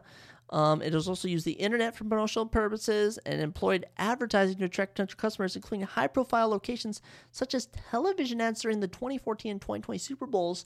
I have to go back and look at those the organization has long used celebrities as a means of promoting itself. Okay? Very, very fascinating. Hubbard created a list of 63 celebrities targeted for conversion. Prominent celebrities who have joined the organization include John Travolta, that is right, Grease, Tom Cruise, Mission Impossible, Kirstie Alley, Kirstie Alley, let me see, uh, Kirstie Alley, she looks kind of familiar. She was um, she played Rebecca Howe in the NBC sitcom Cheers. Um, she was on Celebrity Big Brother. Okay, she's a celebrity. Nancy Cartwright. Nancy Cartwright was a voice on The Simpsons. Okay, something like that. Juliette Lewis. Um, the church uses celebrity involvement to make itself appear more desirable. Other new religious movements have similarly pursued celebrity involvement, such as the Church of Satan, Transcendental Meditation, ISKCON, and Kabbalah Center. Ugh, I'm just getting some dark vibes from all this. Let me just tell you that. Let me just tell you that. Now, the social outreach of the church, they do um they have been described as part of the Scientology's organization's war against the discipline of psychiatry. Some critics regard this outreach as merely a public relations exercise. So they think the work they do to try and make themselves look like good in the social fighting drugs, um, fighting learning disabilities, fighting crime, you know, it's all just a public scheme. Um, they've had a lot of responses to opponents. The Scientology organization regards itself as the victim of media and governmental prosecution. Yeah, right. Sounds like, you know, the government and gets caught on to you guys. Um, suppressive persons in fair game. Of course, yes, there have been a number, number of instances. Here we go. The controversies. This is what we wanted. This is what this is what we all came to see. Um, Urban described the Church of Scientology as the world's most controversial new religion, while Lewis um, termed it arguably the most persistently controversial of contemporary new religious movements. According to Urban, the organization has a documented history of extremely problematic behavior ranging from espionage against governmental agencies, which you've kind of heard about, to shocking attacks on critics. Okay. A first point of controversy was in response to its rejection by the psychotherapeutic establishment. Another was in 1991 Time magazine article about the organization, which responded with a major lawsuit that was rejected by the court as baseless in early 1992. A third is the religious tax status in the United States, as the IRS granted the organization tax exempt since 1993. That I do find very, very sketchy. Um, been a number of controversies involving the uh, Church of Scientology. A majority are still ongoing. Criminal behavior by members of the organization, including infiltration of the U.S. government. We already heard about that. Okay. Organized harassment of people perceived as enemies of the Church of Scientology. Yeah, if you criticize them, they'll get physical. There's, they'll get physical. And I've seen uh, videos of this on TikTok, on Instagram, on just YouTube and stuff of, you know, someone promoting it and someone goes up to try and talk to them and another person just comes out of nowhere and starts pushing them away, shoving them out of the way, trying to get them out. And it is, it's just very weird. It's just, it's just, it's misplaced. It's very odd. Scientology's disconnection policy, in which some members are required to shun friends or family members who are antagonistic to organization. That's right, a key thing a key thing, and this is what anyone does to gain power over you, is if they can make you think that everyone else who doesn't think the same as you and your people is evil, and they can separate you from them. And oh, tale as old as time, if you tell me. The death of Scientologist Lisa McPherson while in the care of the organization, um, Robert Minton sponsored the multi million dollar lawsuit against Scientology for the death of McPherson. Robert Minton um, is uh, a millionaire who helped finance lawsuits against the Church of Scientology. That's actually his uh, page where there's information about him. Um, in May 2004, McPherson's estate and the Church of Scientology reached a confidential settlement. Um, wow. Death of, uh, death of one of their members while in the care. Very scary. Attempts to legally force search engines to censor information critical of the Scientology organization. I've heard of that. I've heard that. I mean, come on, come on. A lot of people, a lot of people do this. China does this, from what I've heard. Russia, especially North Korea, they censor stuff. Allegations: The organization's leader, David Miscavige, beats and demoralizes staff. Yep, and the physical violence by superiors, always staff working um, the staff working for them is a common occurrence in the organization. Scientology spokesman Tommy Davis denied these claims to provide witnesses to reboot them. I'm sure it's easy. I'm sure it's easy to um to uh, get to get people to uh you know lie for you when you have so much power. Um, so Scientology social programs um, such as drug and criminal rehabilitation, have likewise drawn both support and criticism. Yeah, we mentioned that. Throughout the early 1950s, adherents of Hubbard were arrested for practicing medicine without a license. We mentioned that. Um, in January 1963, U.S. Marshals raided the church. Yes, in Washington, D.C. Hubbard's motives, common criticisms directed at Hubbard, was that he drew upon pre existing sources in the allegation that he was motivated by financial reasons. We know this. All right, we know this. I feel like I'm getting a, a gist of everything that's going on. Um, criminal behavior, though, here we go. Much of the controversy surrounding Scientology stems from the criminal convictions of core members. Author Paulette Cooper was indicted for making bomb threats after she was framed by agents of the Church of Scientology. Whoa, scary. In 1978, a number of Scientologists, including um, Hubbard's wife, yes, um, Operation Snow White, they involved in infiltrating wiretapping, documents. Um, okay, FBI raid on a church. Okay, in Clearwater, Florida. Um, wow, among the documents seized was a plan to frame Gabe Cazares, the mayor of Clearwater, Florida, with a staged hit and run accident. Nine individuals related to the case were prosecuted on charges of theft, burglary, and conspiracy. In 1988, Scientologist President Heber Jentzsch and 10 other members of the organization were arrested in Spain on various charges, including illicit association, coercion, fraud, and labor law violations. Yeah, probably Because they abuse the people that work for them. We've heard about the cruise ship incident. In October 2009, the Church of Scientology was found guilty of organized fraud in France. The sentence was confirmed by the Court of Appeal in February 2012. In 2012 as well, Belgian prosecutors indicted Scientology as a criminal organization engaged in fraud and extortion. By March 2016, the church was acquitted of all charges and demands to close its Belgian branch and European headquarters were dismissed. Hmm. hmm, hmm, hmm. very interesting. Very, very interesting organized harassment. Scientology has externally engaged in hostile actions towards critics. We've heard about this. Um, they've switched from using members to using private investigators. Former Los Angeles police officers were used, according to a Los Angeles Times article in 1990.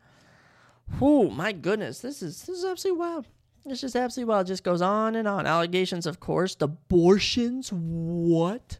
What? The Sea Org the Sea Org, that right, that giant cruise ship I was talking about, operated on vessels at sea where it was understood that it was not permitted to raise children on board the ships. Pregnant women in the Sea Org have stated that they had been pressured, extremely pressured, to undergo abortions. Wow. Wow. A former high ranking source reports that some 1,500 abortions have been carried out by women in the Sea Organization since the implementation of the rule in the late 80s. Source noted that if many members who had been in the organization for saying 10 years to do decide to have kids, they've dismissed more than I don't know what that meant. Many former members have say they were pressured to undergo abortion. That is so sad. That is that is so sad. Allegations of human trafficking. A number of women have sued the Church of Scientology, alleging a variety of complaints including human trafficking, rape, forced labor, child abuse.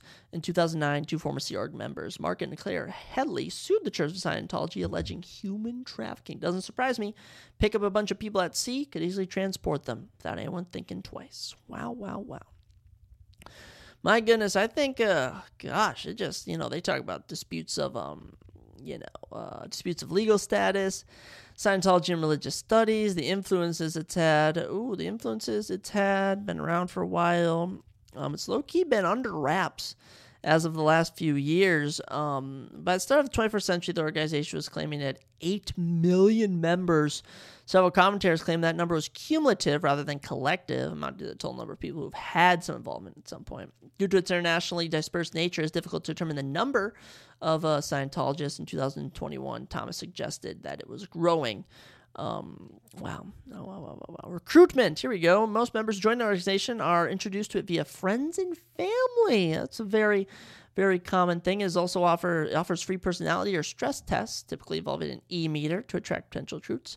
It hopes that if non-Scientologists purchase one service from the church and feel a benefit from it, a win in church terminology that is, they are more likely to purchase additional services.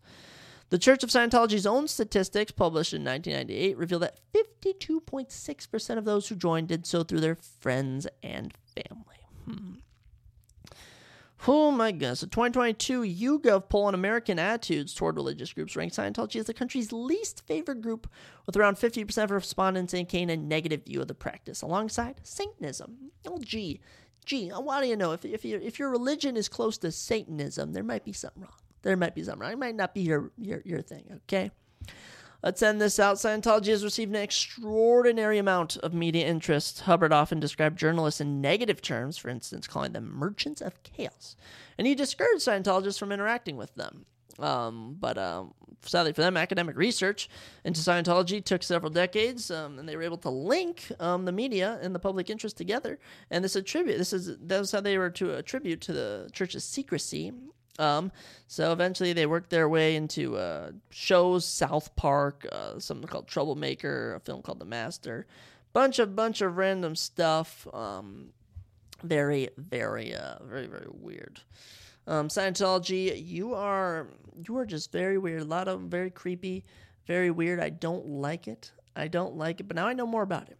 Now I know more about it. Uh, started by Ron Hubbard uh, meant as sort of a money scam. They've spread out all over. They kind of convince people to join them. There have been so many lawsuits.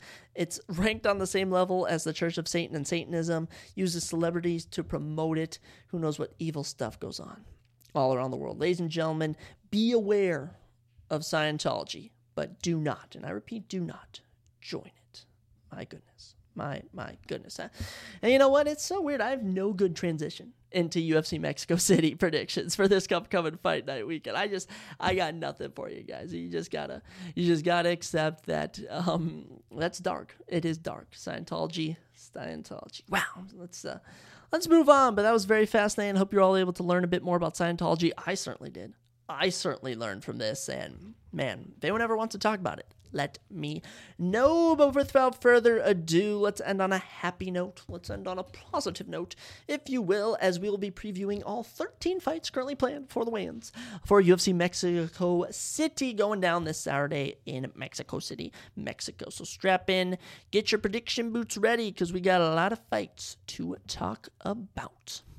Kicking off our first fight of the evening, we head to the featherweight division. And by the way, on the year 40 and 18 on predictions. So we are hitting that way over uh, 40% on our predictions. Actually, actually, let me do a let me do some quick math for you. I mean, 40 divided by 58, we're hitting at 69%. That's pretty comical. We are hitting at 69% of our uh, predictions on the year. So Let's get it going. Featherweight division kicking off the night. We have Eric the King Silva taking on Muhammad Hillman Naimov. Interesting nicknames here. Eric Silva nine and two professionally. Muhammad Naimov ten and two. Both fighters are five foot nine, 71 inch reach for Eric Silva, 70 for Muhammad Naimov, and both fighters have an orthodox stance. Pretty similar pretty freaking similar. Muhammad Naimov, the 29 year old, is from Tajikistan, trains at Elevation Fight Team, though, in uh, Colorado, of course, Elevation Fight Team, Corey Sandhagen, Curtis Blaydes, Neil Magny trains there. And um, one interesting thing I'll say is the Mexico City elevation is going to play a huge role. So immediately when I see someone who trains at elevation, um, since Mexico City's high in the air, I immediately lean towards them for my uh, prediction. But uh, Muhammad Naimov is uh, of his ten and two wins. I mean, four four by KO, three by sub. He's never been finished. Both of his losses are by decision. And he's currently on a five fight win streak. And he fought on Dana White's Contender Series back in 2020. Lost to Colin Anglin. Got out grappled. Did step in on short notice in June of 2023 last year. Knocked out Jamie Mullarkey in round number two. Vicious. Then in Abu Dhabi in October, fought Nathaniel Wood. Won by unanimous decision in a competitive fight. This this fighter this fighter super good. Muhammad Naimov excited to see what you bring to the table. His opponent, Eric Silva, 36 years old from Venezuela, of his nine victories, three by knockout, four by sub. Both of his losses are by submission. Um, he was on an eight fight win streak before he fought his uh, first UFC fight back in December of 2022. Got submitted by TJ Brown in round number three. So that's right, he hasn't fought since December of 2022, about a year and three months. It's been a while. And if anything, if anything, I mean, all the signs point towards Muhammad Naimov. I mean, he beat a tough guy, Nathaniel Wood. Nathaniel Wood's always been on the brink of the featherwood, featherweight rankings, and now he's taking on a guy in Eric Silva. Eric hasn't fought in a full year. Last time he fought, he lost. Muhammad Naimov's on a five-fight win streak, been knocking boys out. So if anything, it comes down to how do I think, you know, Muhammad Naimov is going to get the win. I mean, and first off, I think submission. I'm leading submission for my Muhammad Naimov pick. As far as takedowns go, uh, Eric Silva lands more, averages 3.94 per minute in his two UFC uh, promotions that we can do. He has an 80% takedown accuracy, 71% takedown defense, but we don't have much to go off of. That's why I say that. A lot of that comes from his dominant win on the contender series. So I am going to pick Muhammad Naimov to win. I don't know which way, though. I know I have to say. I know I have to say which way I think he's going to win. So we're going to give him a round, round two sub. Round two sub for Muhammad Naimov. But I really like that pick. I think his cardio is going to play a huge aspect in him getting the win. And even, you know, I could even see a similar situation where Eric Silva got submitted in round three back in December of 2022. I could see the same thing happening, him getting submitted in the later rounds. But that's just how it goes.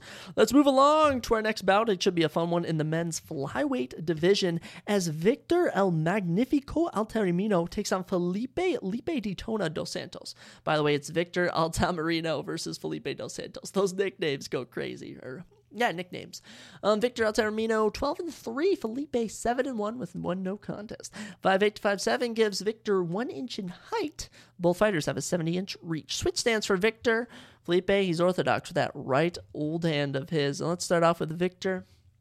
Altamirano, as he's our first Mexican fighter from the night. And by the way, there are one, two, three, four, five, six, seven, eight. Now, there's 10 fighters who are technically from Mexico, but I did get 12 who claim that they are Mexican. Um, so uh, uh, that's just Brian Ortega and Raul Rosas Jr. born born in the United States, lived in the United States, but they do um, they are Mexican in heritage, so don't be surprised to see them repping them. But Victor Altamirano, um, the 33 year old, is from Mexico City, does now live and train in Texas. Of his 12 victories, two by knockout, four by sub, so only finishes about 50% rate.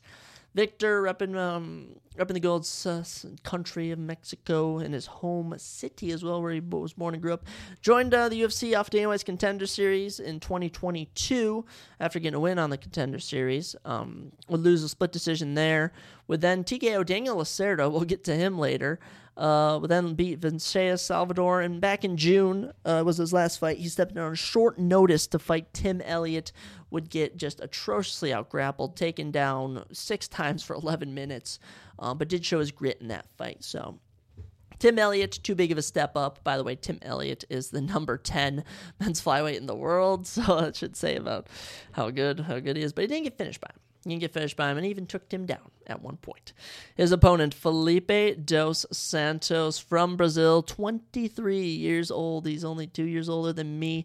Of his seven victories, two by knockout, three by submission. Made his UFC debut on short notice against Manel Kape back in September of 2023 at UFC 293 and fought him to a fight of the night unanimous decision. He even won a, a round on two judges' scorecards, all right?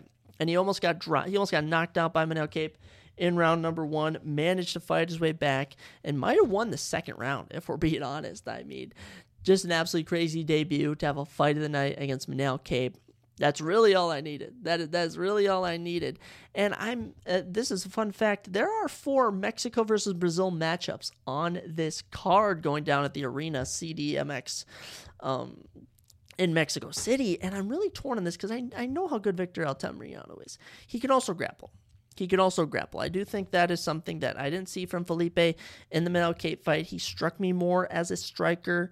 As for Victor, I mean, in his fight against Vinicius Salvador, landed three takedowns. On the contender series, landed four, landed one against uh, Carlos Hernandez, but he has been taken down um, five times, 11 times. So I think he's actually been taken down more than he's taken people down. I liked what I saw from Felipe in his debut. And usually when I see a flyweight perform like that, I got to ride with them again. So give me Felipe dos Santos. I mean, if you're taking someone like Manel Kape, a top 10 men's flyweight, into a close decision, I mean, you've got to be good. I'll say unanimous. I'll say unanimous because I have a lot of finishes on this card. I can't get carried away with finishes, but I am going with Felipe dos Santos. Confident in that pick, as I'm, I am pretty confident in that. Moving into our next fight, we're staying at flyweight. We actually have like one, two, three, four, five, five flyweight fights on this card. Huh? How about that? In this flyweight matchup, we have another Mexican man, and Ronaldo Rodriguez, nickname is Lazy Boys. He takes on the Ukrainian Dennis Bondar, nickname is Psycho. Ronaldo Rodriguez 16 and 2 professionally. Dennis Bondar, 14 and 4. Both men are 5 6 4 inches in reach for Dennis Bondar, 69 to 65. And both fighters have an orthodox stance. Um, so matches up pretty, pretty good.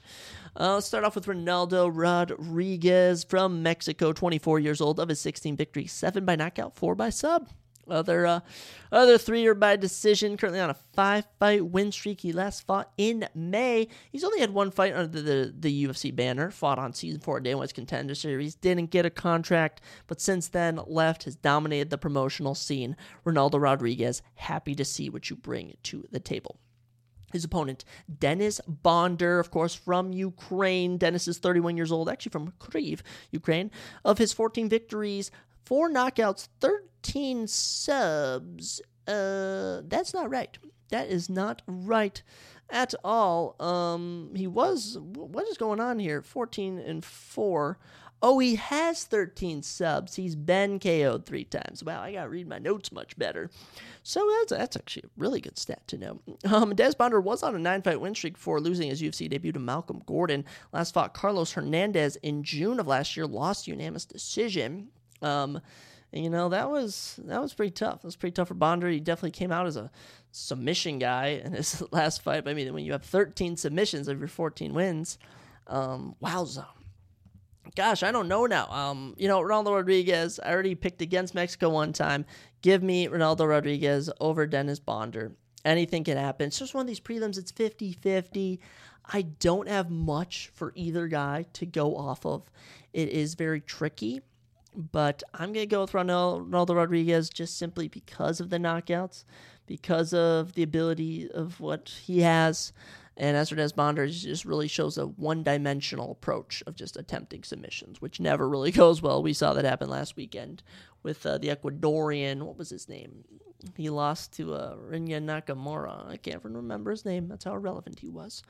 Let's keep it rolling. We got a lot of fights to get through, and we're only on the prelims. Lightweight matchup up next. This is a fun one. Claudio Prince of Peru Puelles takes on Fares Smile Killer Ziam. I love that nickname, Smile Killer. Claudio Puelles 13 and 3, Fares Ziam 14 and 4. 6'1 to 5'10 gives Fares a 3 inch height advantage and a 3 inch reach advantage, 75 to 72. Southpaw stands for Claudio. Orthodox for Fares Ziam. Let's start off with Claudio Puelles. Prince of Peru gave it away. That man is from Peru. He's 27 years old. He actually went to Cambridge University. He's a smart boy. Um, Claudio has two KOs and seven subs. Last fought though in November of 2022, where he got finished uh, round two by Dan Hooker. Before that, he was been on a three fight, four, five fight win streak. Wow, insane! I will say this one thing about Claudio Puelles is this is a one-dimensional fighter. This is a one-dimensional fighter, just like Dennis Bondar. This guy just attacks submissions. He actually has the record for most knee bars in UFC history. He has three knee bar finishes. Doesn't really strike much against Dan Hooker. All he did was pull guard. Failed miserably. Just proceeded to get beat down and beat down and beat down. Eventually, get ate a body kick, and then he just laid on the ground that, that he was over. But you know what? In April of 2022, he did get a knee bar over Clay Guida, probably the biggest win of his career. But unfortunately for Claudio Puelles, we'll have to see what he does against the Smile Killer. Fares Ziam, the 26 year old, is from France. Of his 14 victories, four by knockout, five by sub. Of his four uh, losses, three are by submission, which is very notable. Fares Ziam is four and two in the UFC. Um, most notable fight was probably against Terrance McKinney. Got submitted in two minutes back in February of 2022. Fares fought once last year in July, beating Jai Herbert in Great Britain, the UK. Yeah, this is tough because I know how good Fares Ziam is. He said he was very confident, wanted to be fighting for a rank spot by the end of the year. But of his four losses, three are by submission. I could easily see Claudio getting one in. So, because of that, you know, even though he's one dimensional, I am leaning towards Claudio Puelles. He does gas out too. He does gas out. So I'm, going to say round one sub. It's one and done for Claudio Puelles. If it makes it to round two, give me uh, Fares Ziam. But we're picking Claudio Puelles just to do it. Um, I don't, you know, all Claudio does is hunt submissions. So, um, does he have a? Yeah, he averages 1.4 per minute. 1.4 submissions per minute. Okay, you know how crazy that is? You know how many minutes he's fought in the UFC? My goodness. All right. Let's keep it rolling. Back down to our flyweight boys, and this one is chaotic. Edgar Pirochachili Chairez, Chairez takes on Daniel Miojo Lacerda. So Edgar Chairez versus Daniel Lacerda. Edgar 10 and 5 with one no contest. Daniel Lacerda 11 and 5 with one no contest. 5 7 to 5 6, 1 inch in reach or height for Edgar Chairez. He also has an inch in reach, 71 to 70. Orthodox for Edgar Chairez. Switch stance for Daniel Lacerda. And these two got history. These two got history. This is the third time this fight has been scheduled. First time, it was a premature stoppage after Edgar Chairez had Daniel Lacerda in a guillotine. Uh, that fight went down at UFC Noche. It was then tried to be rebooked for December and January. It fell through, never happened. Finally, finally, this fight was able to take place. Let's get it. Let's kick it off. Edgar Chairez Piro Chechali. I don't even know what that means. He is a Mexico boy, home man Um, he was the one who had the submission over Daniel Lacerda when the fight was prematurely stopped. 28 years old of his 10 victories, 4 by knockout, 6 by sub. That's on 100% finish rate. And this is the third time this fight has been scheduled, as I mentioned. Um, Edgar Chairez actually fought Clayton Carpenter on Dana White's Contender Series in August of 2022, uh, got brutally beat. Uh, then in July of 2023, fought Tetsuo Taira to a decision, actually dropped him, but Tetsuo Taira's superior ability showed later in the fight. Last time he was actually in an octagon, September at UFC Noche, where the premature stoppage happened against Daniel Lacerda. And his opponent, Daniel Lacerda, the 27 year old from Brazil, 11 victories, 5 KOs, 6 subs, another 100% finish rate. He's never gone the distance in his career, all right? All five of his losses have been, uh, he's either been knocked out or been submitted. Actually, he's been KO'd four times, one sub. Um, the last time he won was in 2021 before he was even in the UFC. That's right. He is 0 4 with a no contest in the UFC. Then finished in all them. 2021 loses his debut to Jeff Molina, gets knocked out in round two. Gets knee barred by Francisco Figueiredo in 2022. Gets TKO'd by Victor Altamirano in round number one. I mean, just, oh my gosh, atrocious. And was beating CJ Vergara in March of 2023 when CJ Vergara pulled off one of the, Vergara pulled off one of the greatest comebacks I've ever seen. Won my comeback of the year for my 2023 UFC awards. That was a fight of the night. Fortunate for him, Edgar Chairez fight just did not go his way. I don't know if I see Edgar Chairez knocking him out, but guess what? We're to pick it. We're in Mexico. Edgar was dominating him last time. Give me Edgar Chairez round two KO. Round two KO for Edgar Chairez. Chairez. However you want to phrase it. Very, very fun. Stay up flyweight, ladies and gentlemen, as Jesus Aguilera takes on Matus Bokawa Mendonca. Jesus Aguilera 9 and 2, Matus 9 and 2. 5'6 to 5'4 gives Matus a 2 inch height advantage and a insane 9 inch reach advantage, 71 inches to 62. Jesus Aguilera only has a 62 inch reach. I see that in the small women. Insane, insane orthodox stance for both of these gentlemen. Let's start off with the Mexican boy, Jesus Aguilera. He is from Mexico. He's 27 of his nine victories, one by KO, six by sub. And um, both of his losses have been by submission as well. If that's of any notable stature. I don't know if it is, but yeah, both of his losses have been uh, by submission. Jesus Aguilera won his uh, White's Contenders Series fight on season six in 2022, got a round three guillotine choke. Then got submitted with a triangle armbar in round number one in February against Tetsuo Taira. In July, though, had a 17 second knockout of Shannon Ross. I do want to point out, though, that Shannon Ross was KO'd in all four of his UFC fights. So Jesus Aguilera pretty much landed a gigantic overhand, which landed perfectly. Other than that, this dude is known to submit. Nothing else. Okay, not nothing much else. Plus, that reach is really, really drawing attention for me. His opponent, Matus Mendonca, another Brazil matchup here. Um, 25 years old. He trains at Chute Boxe with um, Diego Lima, which is actually where Charles Oliveira trains. Um, same gym as Felipe Dos Santos, actually, fighting early on the prelim. So we got some teammates. Um, three KOs and three subs make up his 10 victories. One on season six of Dana White's Contender Series as well. Got a 48 second knockout. But then, unfortunately, in January 2023, he had to fight Javid Basharat in his debut. That went to a decision. Might I add, Javid Basharat is 14 and 0, so you know going the distance ain't too bad. But in October of 2023, he was brutally TKO'd by Nate Maness in round number one. Got knocked out, standing TKO'd actually. Um, so this is tough to say what will happen. Javid Basharat took him down. Matus can clearly strike. Jesus Aguilera. I mean, I guess I gotta go with Matus Mendonca by a round one knockout. I mean, and let me tell you why. It's that reach. Is that reach a nine inch reach advantage? That is crazy. Nine inch reach advantage. That's got to prove beneficial in this one. Moving into our final prelim of the night, and it is our final Brazil Mexico matchup of the evening as we head to Bantamweight as Christian Problema Quinones takes on Raoni Barcelos.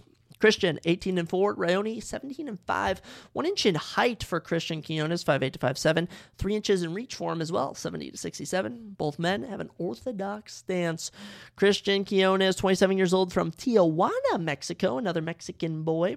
Of his 18 victories, 10 by knockout, 3 by sub, and he's never lost a decision. 5 and 0, 5 and 0 in all decisions. His four losses, he's been finished. Won on season five of Dana White's Contender Series.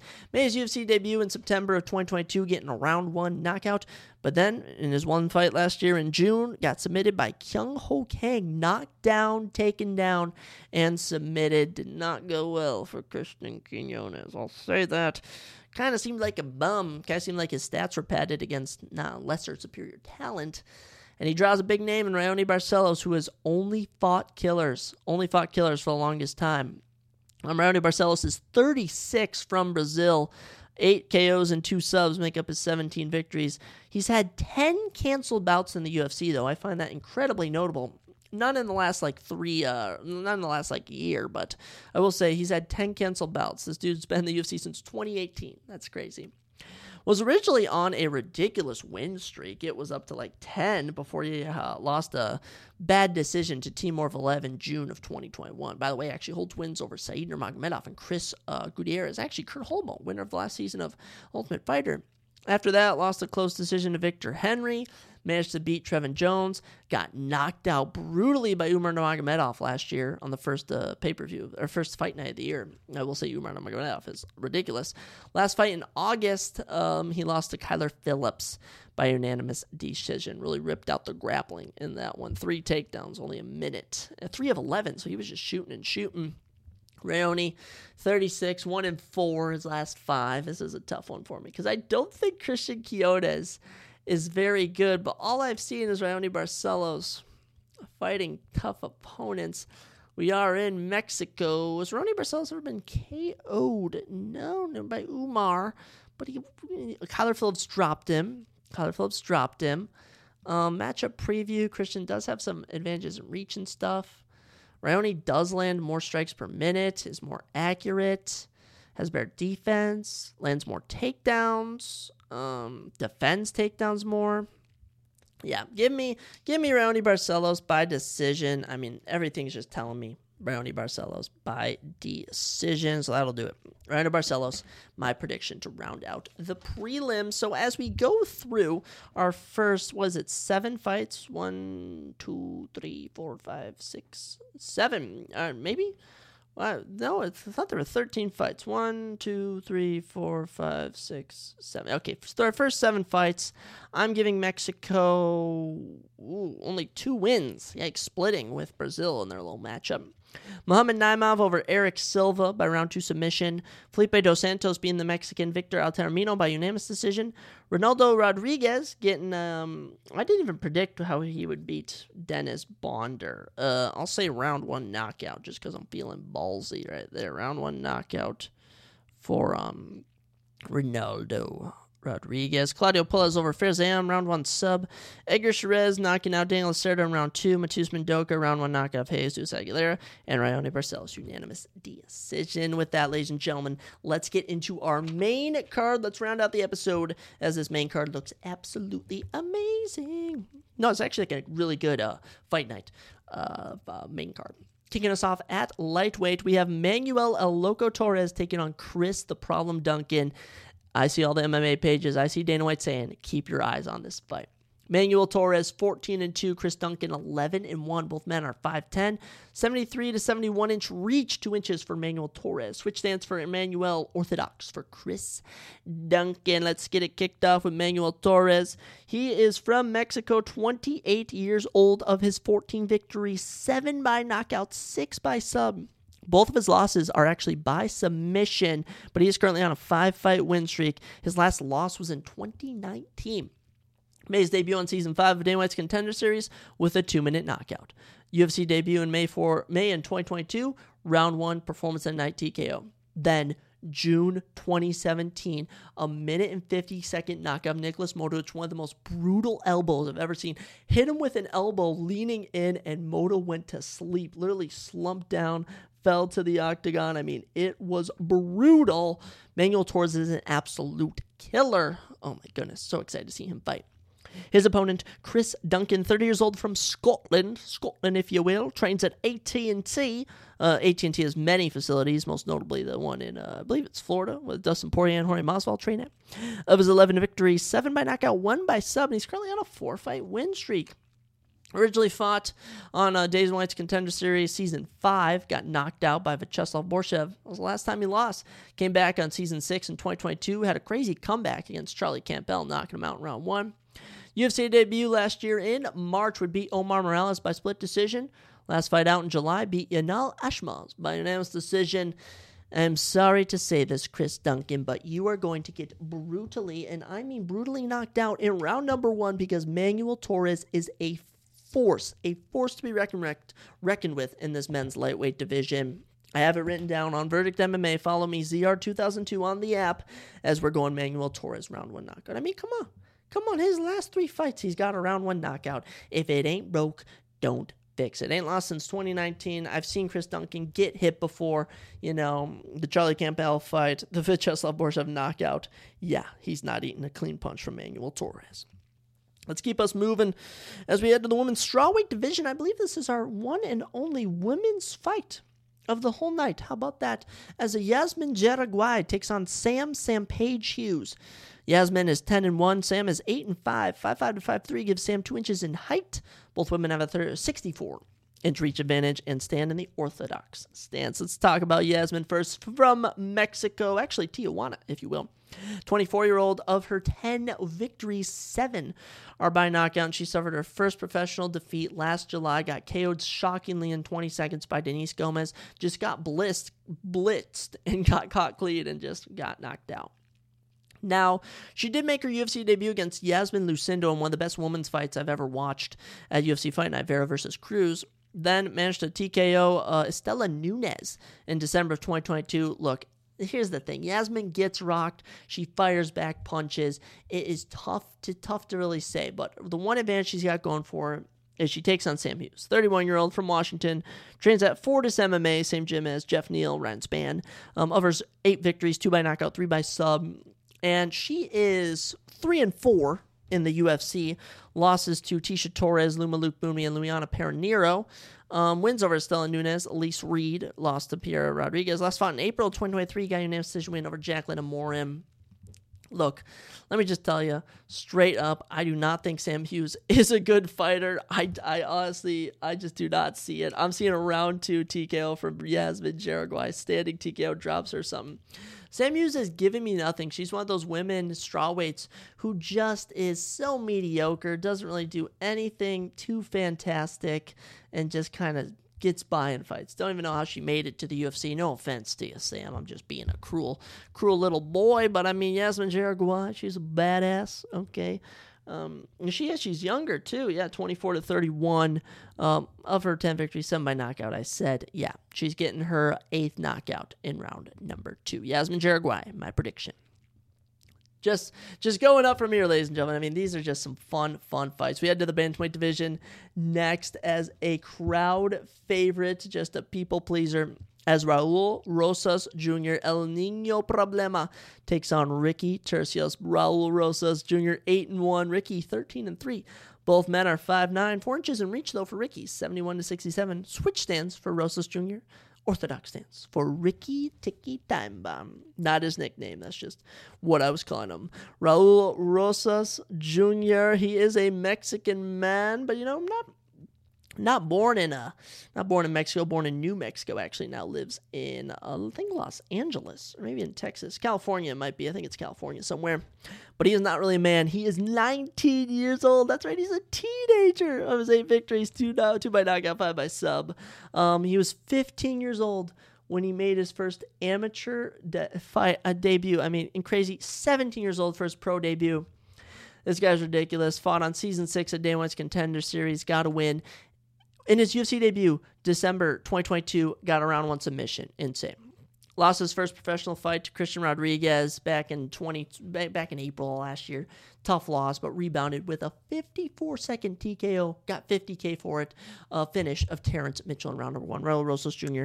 A sensation. People love him. People hate him. They tune in to watch him fight. Um, his opponent Ricky Turcios. Oh my gosh. Oh my gosh, Ricky Turcios is one of the most boring fighters I've ever seen. He actually won the bantamweight division of the Ultimate Fighter on season 29 back in 2021. Um, Ricky, uh, 30 years old from Houston, Texas, trains at Team Alpha Male, same gym as Urijah Faber, Song Dong, Josh Emmett, Chad Mendes. Of his 13 victories, three KOs, one sub. That's right, nine decisions. Since joining the UFC, he's gone two and one. Um, beat Brady Hiestand, but lost to Aiemann Zahabi. Beat Kevin Natividad back in November 2022. So he has not fought in right around a year and four months. Look, Raul, I don't think he's going to finish him in round one, but I think he's getting that round two submission. Raul Rosas Jr., a submission expert. And I mean, just, Ricky Turcios is unbearable. He's so weird. Just gives off a weird, vibe. just a weird dude. Just a weird dude. Raul Rosas Jr., handle business, my comrade. You're younger than me. Go make them 50 G's. Uh, not even our co-main event. Wow. Lightweight matchup up next as Daniel Golden Boy Zellhuber takes on Francisco Prado. Francisco Prado. Uh, Daniel Zellhuber is a Mexican man from Mexico, 24 years old, trains at Extreme Couture, same gym as uh, what's his what's his face? Same gym as uh, Sean Strickland, Chris Curtis, those types of boys. You know, the the world beaters at middleweight. Seven KOs and three subs make up his 14 victories, and he's never been finished. His only loss was by decision. Francisco Prado, 21 years old from Argentina, of his 12 victories, six knockouts, six subs, 100% finish rate. Yeah, yeah, yeah, yeah. He was 17 years old for his pro debut, and Francisco's only loss was by unanimous decision. Uh, Zellhuber, you know, he's 14 and 1. Francisco Prado 12 and 1. Just excellent matchmaking. Three inches in height for Zellhuber, 6'1 to 5'10. Uh, a notable eight inches in reach, 77 to 69 in favor of the Golden Boy, Daniel Zellhuber. Switch stands for Daniel, Orthodox for Francisco. Prado, Daniel Zellhuber, been in the UFC since 2021, where he won on Dana White's Contender Series. Unfortunately, lost his debut to Trey Ogden. Close fight.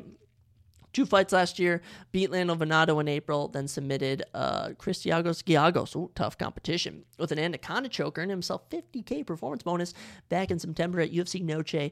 Happy to see Daniel Zellhuber back at it. Francisco Prado, as we mentioned, 100% finish rate lost his UFC debut in February to um, Jamie Mullarkey, but came back in July, knocked out Ottman Azaitar in round one. This should be a competitive fight. The eight inches in reach, the grappling. I'm going with Zellhuber by submission. Just did it last time. I think that's kind of kind of the theme. I do think that's the theme of Zellhuber's game plan for this one. You don't want to stand with Prado. You do not want to stand with him, but you take him down. You have no issue. That's right. Give me that round two submission. And now we get into basically this is a two fight main event, all right? Two massive fights on this on this card. Absolutely pumped for it. Let's get into it with our first, our co-main event, I should say. It's more of the, it's it's on the main event level as Yair El Pantera Rodriguez takes on Brian T. City Ortega. Yair is ranked number three at men's featherweight. Brian Ortega ranked fourth. Fourth. Such a good fight. By the way, Yair Rodriguez is from Mexico, and Brian Ortega has Mexican heritage all Mexican fight. They low key, they don't hate each other. They're just friendly competition. Yair Rodriguez 16 and 4 with one no contest. Brian Ortega 15 and 3 with one no contest. 5'11 to 5'8 gives Yair 3 inches in height and a 71 to 69 inch reach um, advantage of 2. Orthodox stands for Yair, switch stands for Brian T. City Ortega. Let's talk about El Pantera Yair Rodriguez. I mean, 31 years old. Come on, 7 KOs and 5 subs of his 16 victories. That's right he's only won three decisions. I mean, this guy is a finisher, true through and through. Uh, four, that is actually my math was wrong. He has a he's actually never been submitted of his four losses. He's either been TKO'd or just the fight was stopped or he lost a decision. And uh, he was actually the interim champ. Beat Josh Emmett for the interim championship last uh, February. Of course, fought Volk and unfortunately got brutalized in July, but that's just how it goes.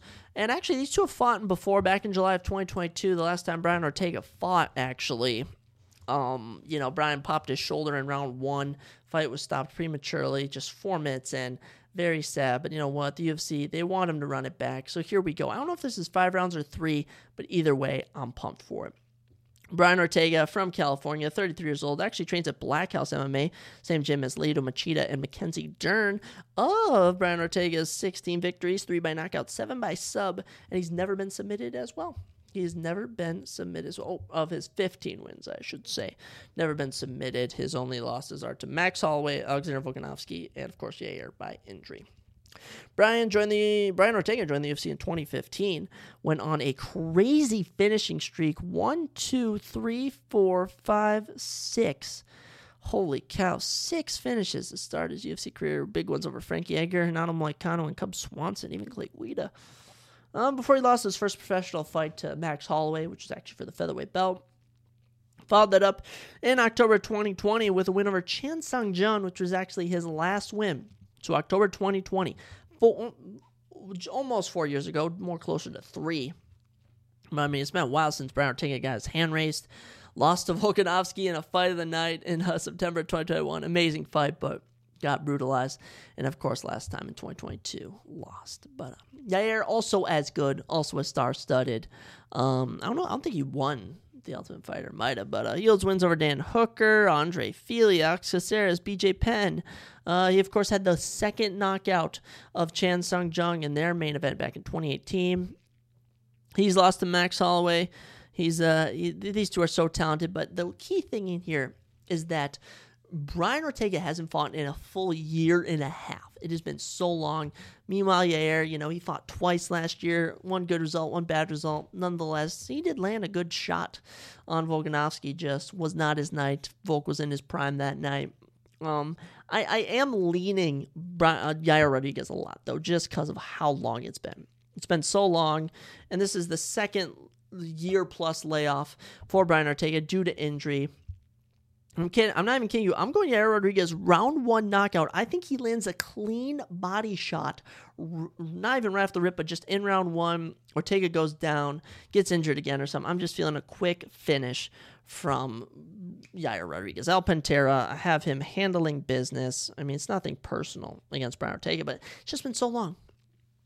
Hasn't won since 2020. I have no idea how he's even ranked number four um, doesn't hold a win over anyone currently in the top 15. I mean, it is, it is just, I, I don't know what to make of it. I don't know what to make of it, but um, best of luck to both these men. All Mexico War, gotta love it.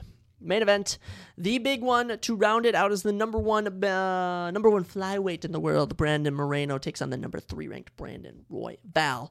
This one is going to be good. Your main event for UFC Mexico City. Brandon the Assassin Baby Moreno, and Brandon Raw Dog Royval originally was supposed to be number two ranked flyweight contender Amir Albazi, but he had to pull out.